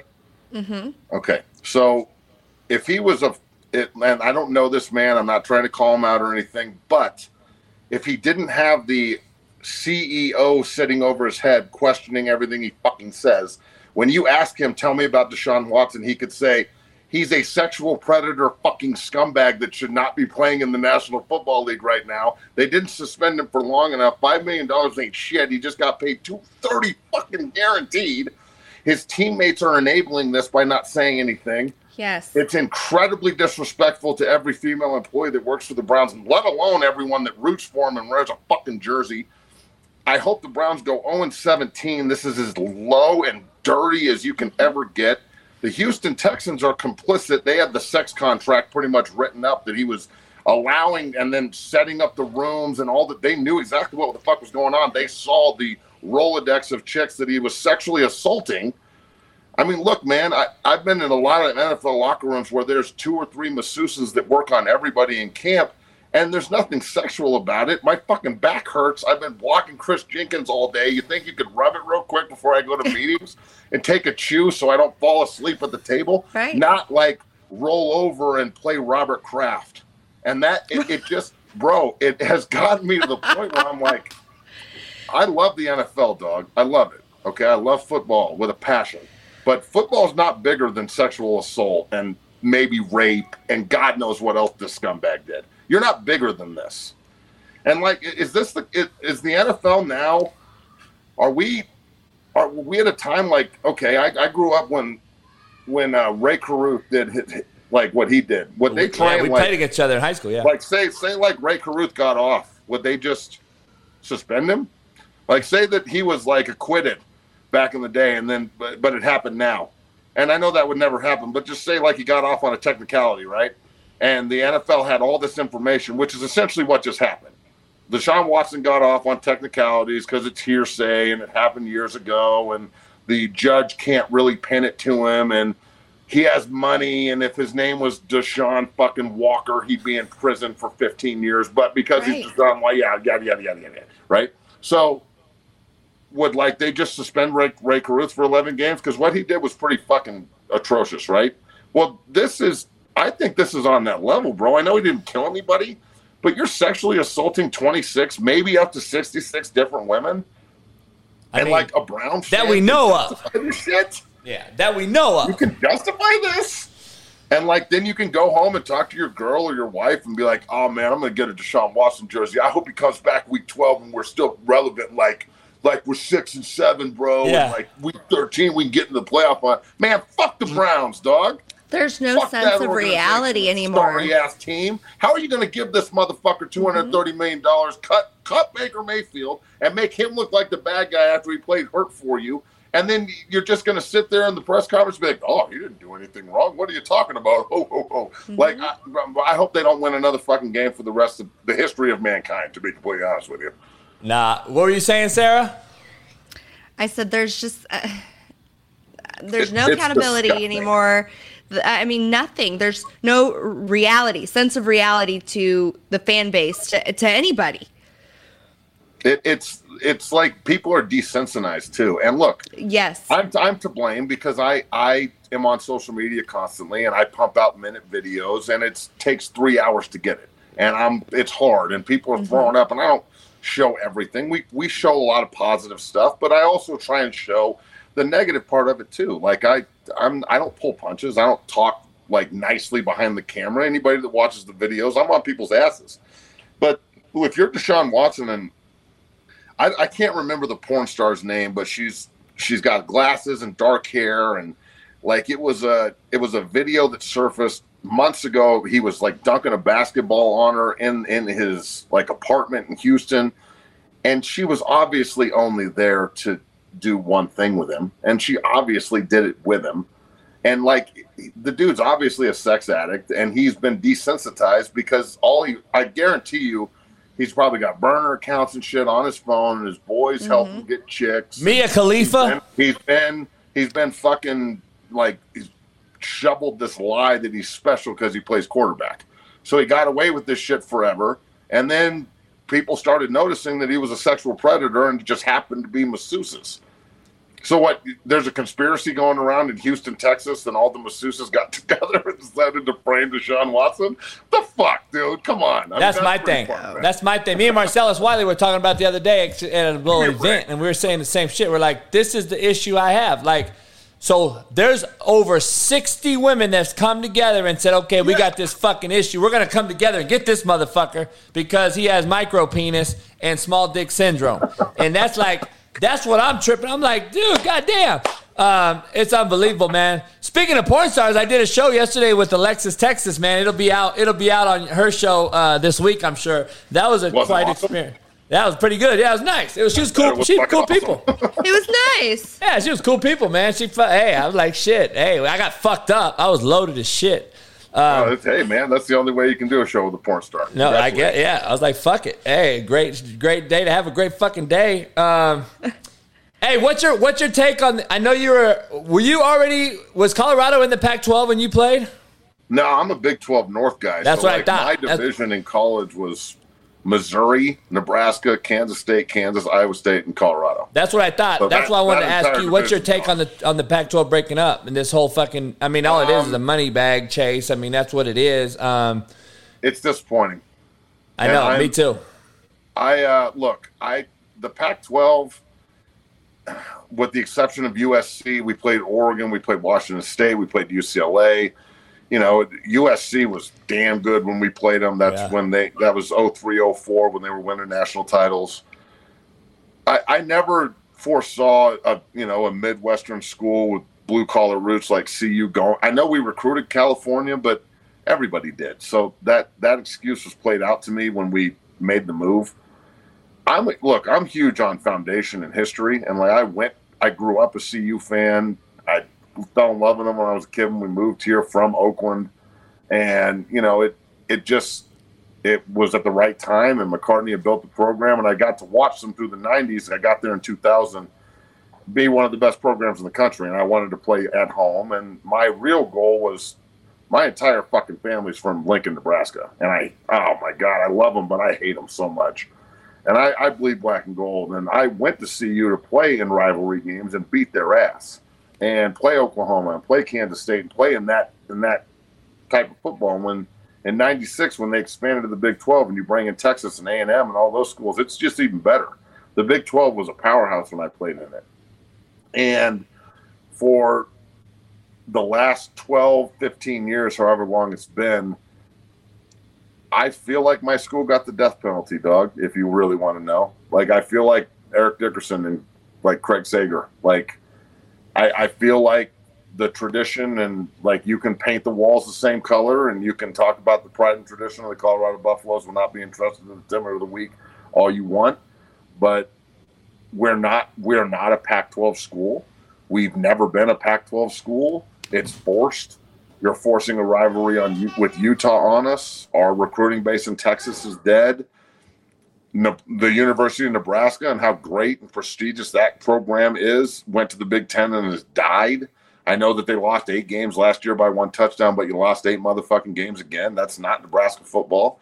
Um, I'd much rather see CU and Nebraska playing each other every Thanksgiving and the true hatred that was there again. Um, and I honestly, I either the CU needs to go to the Big Ten with the rest of the AAU universities, and that's really the only thing that we can bring to the table right now, and hopefully we can get into the culture. Or they need to go to the back to the Big Twelve with Arizona State and Arizona and Utah and maybe Washington and Oregon or whatever. But I find I think it's a fucking shame what's happening to college football from that perspective. I mean, West Virginia, Pittsburgh not playing is terrible. Pretty soon, Florida State and Florida aren't going to be playing anymore. Miami and Florida State aren't going to play anymore. Texas, Texas, and A&M haven't played in ten years. You're about to kill Bedlam, and Oklahoma and Oklahoma State aren't going to play. If the Pac-12 goes away, Washington State and Oregon State have to go to the Mountain West because their revenue aren't that big. They go fucking them too. Oregon and Oregon State aren't going to play. Washington Washington State aren't going to play. USC and UCLA. I mean, you're from LA, bro. Really? You're going to the Big Ten? You soft ass motherfuckers. Why are you leaving a conference you can dominate? Like Lincoln Riley's got to be like, yes, I got to USC. Fuck, I have to play Michigan and Ohio State. We're fucked. No shit. Like with Oklahoma and Texas leaving and USCLA and USC leaving, like I'm just going to say this out loud. Be really, really careful what you wish for, dog. Because I, when I was at CU, we were in the Big 12 title game every year. We were pumping out NFL players left and right. We were constantly in big games and bowl games, and we went to the Pac 12, and we've had one fucking winning season, and we are, I hate to say it, but we are not looking very good. And it, it hurts me deep down. I know everybody that I know from Nebraska is crushed. It's not the same school. The rivalries are different. The biggest games they've had in the last 10 years are when we went to Lincoln and they came to Folsom and last year at Oklahoma. So that should tell you all you need to know about was it a good fucking move. Sometimes chasing the money when you're already a millionaire, re- this is what happens. You look like a fucking idiot and you're sitting there holding your dick in the wind and it shouldn't have been this way. Yep. So I think the fact that like UCLA and USC are just going to jump to the Big Ten, like if you think you're struggling in the Pac 12 and you're not winning enough games, welcome to Penn State in the middle of November. That's You're what I'm saying. You're fucked. You're about to get absolutely boat raced, dog. Texas went to Arkansas last year and they put half a hundred on them and ran them out of the fucking building. That's an old uh, like Southwest Conference foe. Oklahoma going to the SEC. Like if you're Oklahoma and you got 50, 50 conference championships in 120 years, all right, you run the Big 12, you ran the Big Eight, Yep. and now you're going to go play in the SEC. What West? They're Yeah. going to put Texas. In, one of the two is going to the West, and one's going to the East, and it ain't going to matter eventually because it's going to be four 20 team conferences anyway. Yep. And you're telling me Oklahoma and Texas are you're going to win 50 fucking SEC champion? Nah, dog. You're about to go seven and six every year and be Missouri. Yep. Yes, exactly. Why would you do this just to make more money off TV revenue, bro? It's all TV. You make plenty of fucking money dominating an entire conference. What are you Right. doing? It's become more about like clout and posing in front of fucking Ferraris and shit than than actually like going out on the field and earning it. Like just go out on the field, play the fucking schedule you play, beat your rivals' ass, get into the playoffs, and let's see what we can see. And if we lose in the playoff, we lose. Not let's join the SEC because they invited us. Yeah. How TV. about fuck you? We'll stay where we're at, Yes. and and we'll play you in the playoff, dog. Instead of, yeah, can I please come to the SEC West and have to play all the teams in the playoff that beat the fuck out of us all the time? That doesn't make any sense to me. Yeah, I don't understand it, dog. I, I don't get it, man. I, I, I, you've already covered a lot of the shit in here, but I was asking about the Pac-12. I, I, I am fucking. I gotta ask you this question because just I think we think alike. Um, I just asked Zach Smith on here, who's a former Ohio State coach. He's, he does his own show, and uh, I mentioned the Indiana State football players who died tragically, I guess yesterday or, or whatever, this morning or yesterday uh, driving. We've had more fucking kids. I think 70,000 kids have died this year driving, which is uh, incredible to me. I say every day. I say, look, we're giving the car keys to these kids before they learn how to drive. Now, I say that figuratively because I think we've given them the power of the NIL. I think they the hierarchy is no longer there. High school kids can transfer four high schools in four years. Now it's becoming a trend that is moving upward, which usually it worked downward. So usually everybody in the NFL was copied. Now the NFL seemed to be copying fucking high school transfers, college NIL and portal transfers, and now NFL motherfuckers who are under contract demanding for trades is becoming this soft ass shit we've created and we've allowed instead of coached. I believe you coach it or you allow it.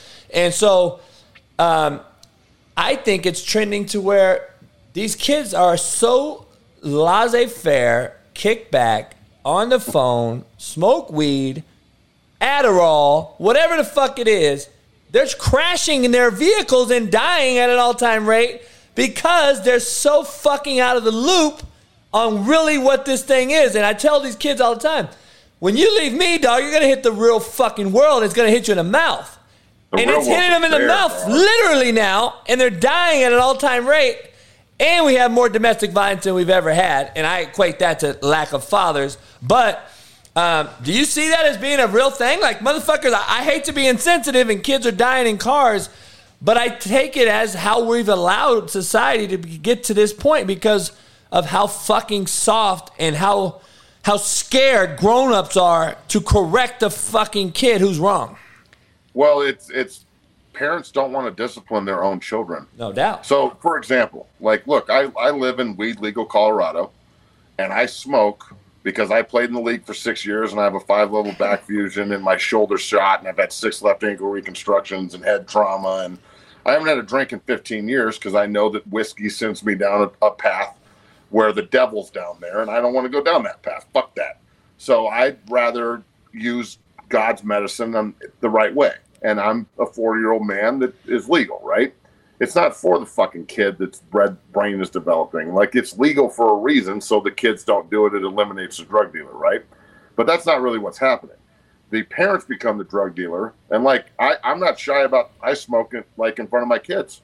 They'll be in the other room, and I'll step outside, and they're like, "Oh, dad's smoking," and they know the difference between what's for them and what's for me because I'm honest with them and up Yeah. front. I'm not hiding it Yes. from them. Like I don't shield them from watching rated R movies. We listen to all the same music, like, and they're extremely mature and 4.0 students, and they're not shocked by anything. They don't see something on the internet and they're like, "Oh my god, I have to try it." They're like, "Oh well, I'll just talk to my dad about this shit and he'll figure it out." And it's really not that fucking cool. It's just somebody fronting. Well, the kids, whether mom and dad are scared shitless to like find out that dad's in the other room puffing a blunt too, trying to fucking relax, and like that everything's a wall. The kid is going to dig underneath the fucking wall. He's not going to scale it. They're too smart. They have a cell phone in their pocket. They're in the information age, bro. As a parent, if you don't want them to find out, you better take their phone away from them and their iPad and the TV because everything's accessible. They can find out whatever they want whenever they want. So this assumption that you're going to shield them from anything is ridiculous. You better educate. You better fucking educate and you better be real with them. And if you're not, they're going to find somebody that they can relate to that ain't you. Yep. And then you're Yes. going to become the fucking problem. You're going to mm-hmm. become the problem because you're trying to discipline them from something they think is right. So, like for example, the driving thing. This is my biggest problem with every kid I work with is they get in car. I'm so glad you brought this up. They get in car wrecks on the way to the fucking facility. They don't know how to change. Like I had a kid sit in front of my fucking facility like a month ago. He had a flat tire, right? And he called AAA, and I'm like, wait a second. All you have, he's like, my car's broke down. I'm like, oh fuck, man, call AAA. And then an hour later, he comes in. and He's like, all I have is a flat tire. It's not really broke down. I was like, wait a second, dog. You have to call AAA for a flat tire, you piece of shit. Like, uh, come on, dude. That's a fucking that's a shot to men everywhere. What's Lack of father. Don't fucking jack this bitch up and change the fucking tire. You can't even drive the car if you can't change the fucking tire. Come on. And he's like, "Oh, my dad never taught me that." And I'm like, "That's the first thing my father taught me. This is how you change the tire, dummy. If you get a flat tire and you're in the middle of nowhere, you got to be able to change it or you're dead." So I think they're distracted by cell phones. And look, I, I know how much I look at my cell phone when I'm driving, which is too much. And everybody does. Every single person on earth. They like I'm freaked out about my kids driving because they have cell phones. And when you're constantly distracted or getting text or fucking tweeted or DM'd or whatever, I mean, my phone rings every 30 seconds. So I can only imagine what it's like for a high school kid when they're that distracted. I'm pretty focused and my shit rings all the time. They're distracted as fuck and their shit's ringing all the time. And it's not like the messaging is real good. Look, I just got on TikTok like four months ago and my account blew up and that's awesome. But TikTok's full of a bunch of fucking unrealistic hating ass motherfuckers and they're just talking shit. Different world, like, yeah. I can handle it. I can handle it because I'm a grown man and like I understand it's just a bunch of fucking weirdos in their mommy's basement. Mm-hmm. Like I'm not really that worried about it. But a high school kid can't, and they're always like, "This guy said this and this guy said that," and I go, "Guys, Yes. they're fans. They're supposed to talk shit. Fans talk shit. That's what they do." So we're like my thing with with adults these days, especially with the kids, is look, you can be friendly to your children. They are not your fucking buddies. And they're going to respect you so much more as a parent if you have fucking morals and something to stand on, regardless if the woke culture likes it or not. Like, bro, mm-hmm. Get fucked. Uh, you're not raising my kids. I can say whatever I want to them and send them down whatever path I think is right. That doesn't offend you. You you assuming that you can step into my household and tell me what to do with my children, offends me. So let's Yes. be fucking real on what we're talking about here. Or So- it's your job. yeah, I mean, like that's my thing is everybody's responsible for where they put their private parts, and usually that leads to children. So if you don't want to have them, don't be fucking. If you do have children, it's your responsibility as a mother and father to act like a mother and father. The mom can't be the dad, and the dad can't be the mom. It's impossible. Number three, they're not your fucking friends, and if you don't, if you don't set them up right mentally, the world is going to eat them a fucking alive because the only people that think like they're owed anything are the people on social media.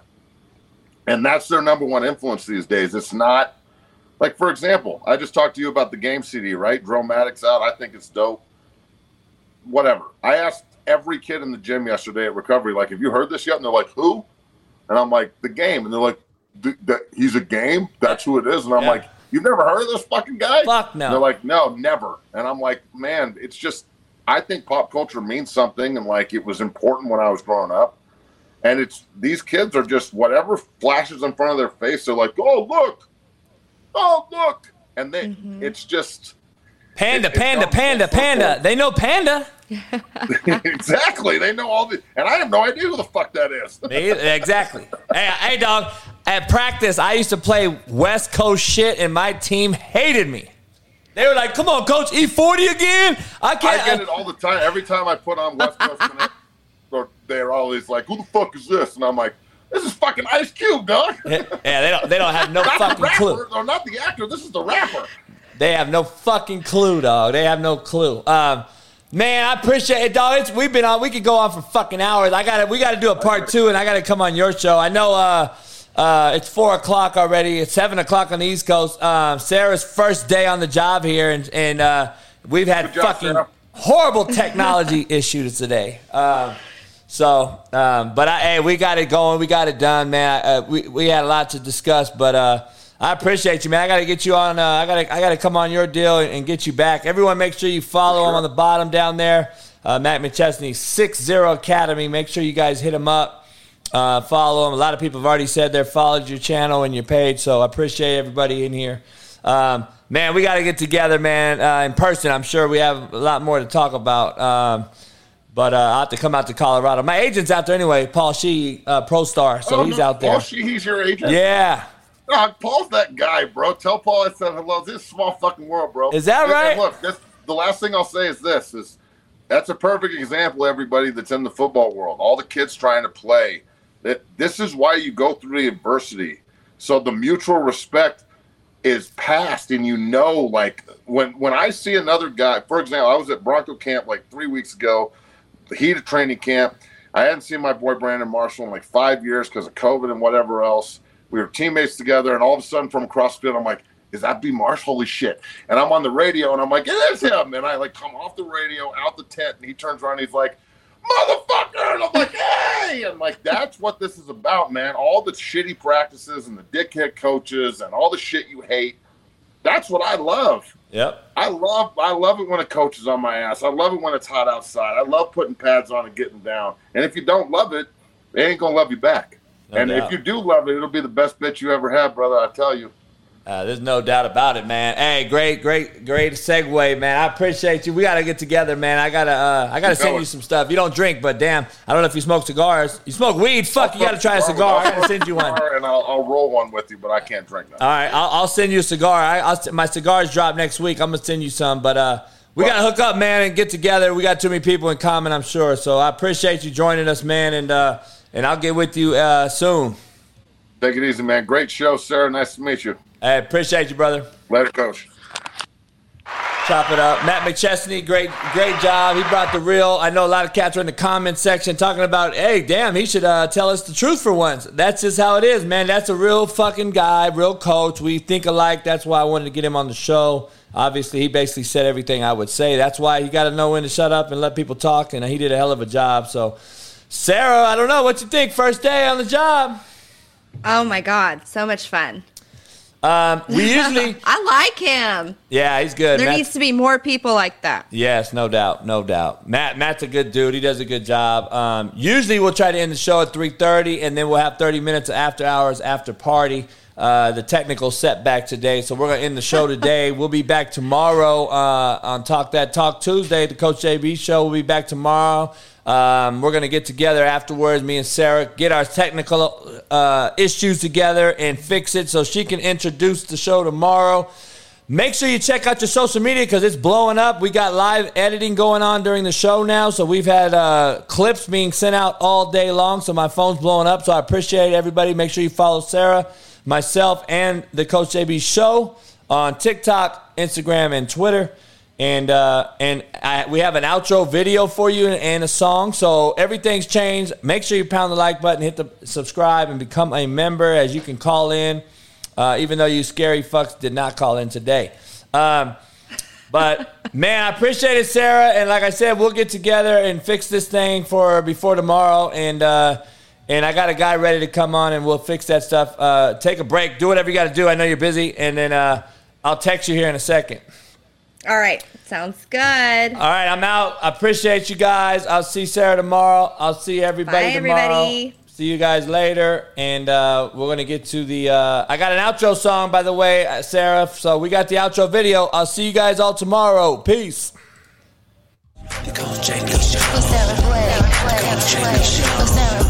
I'm a chameleon, they call me, man. I can go in and walk into any any type of uh, any home, any background, walk down any street in, in the country, in my opinion. And I think that real recognizes real. It's a new new venture that we have. The Coach JB Show uh, with the fabulous Sarah Blake. I am ready to do some content. Give it to you straight, no chaser. Sarah Blake.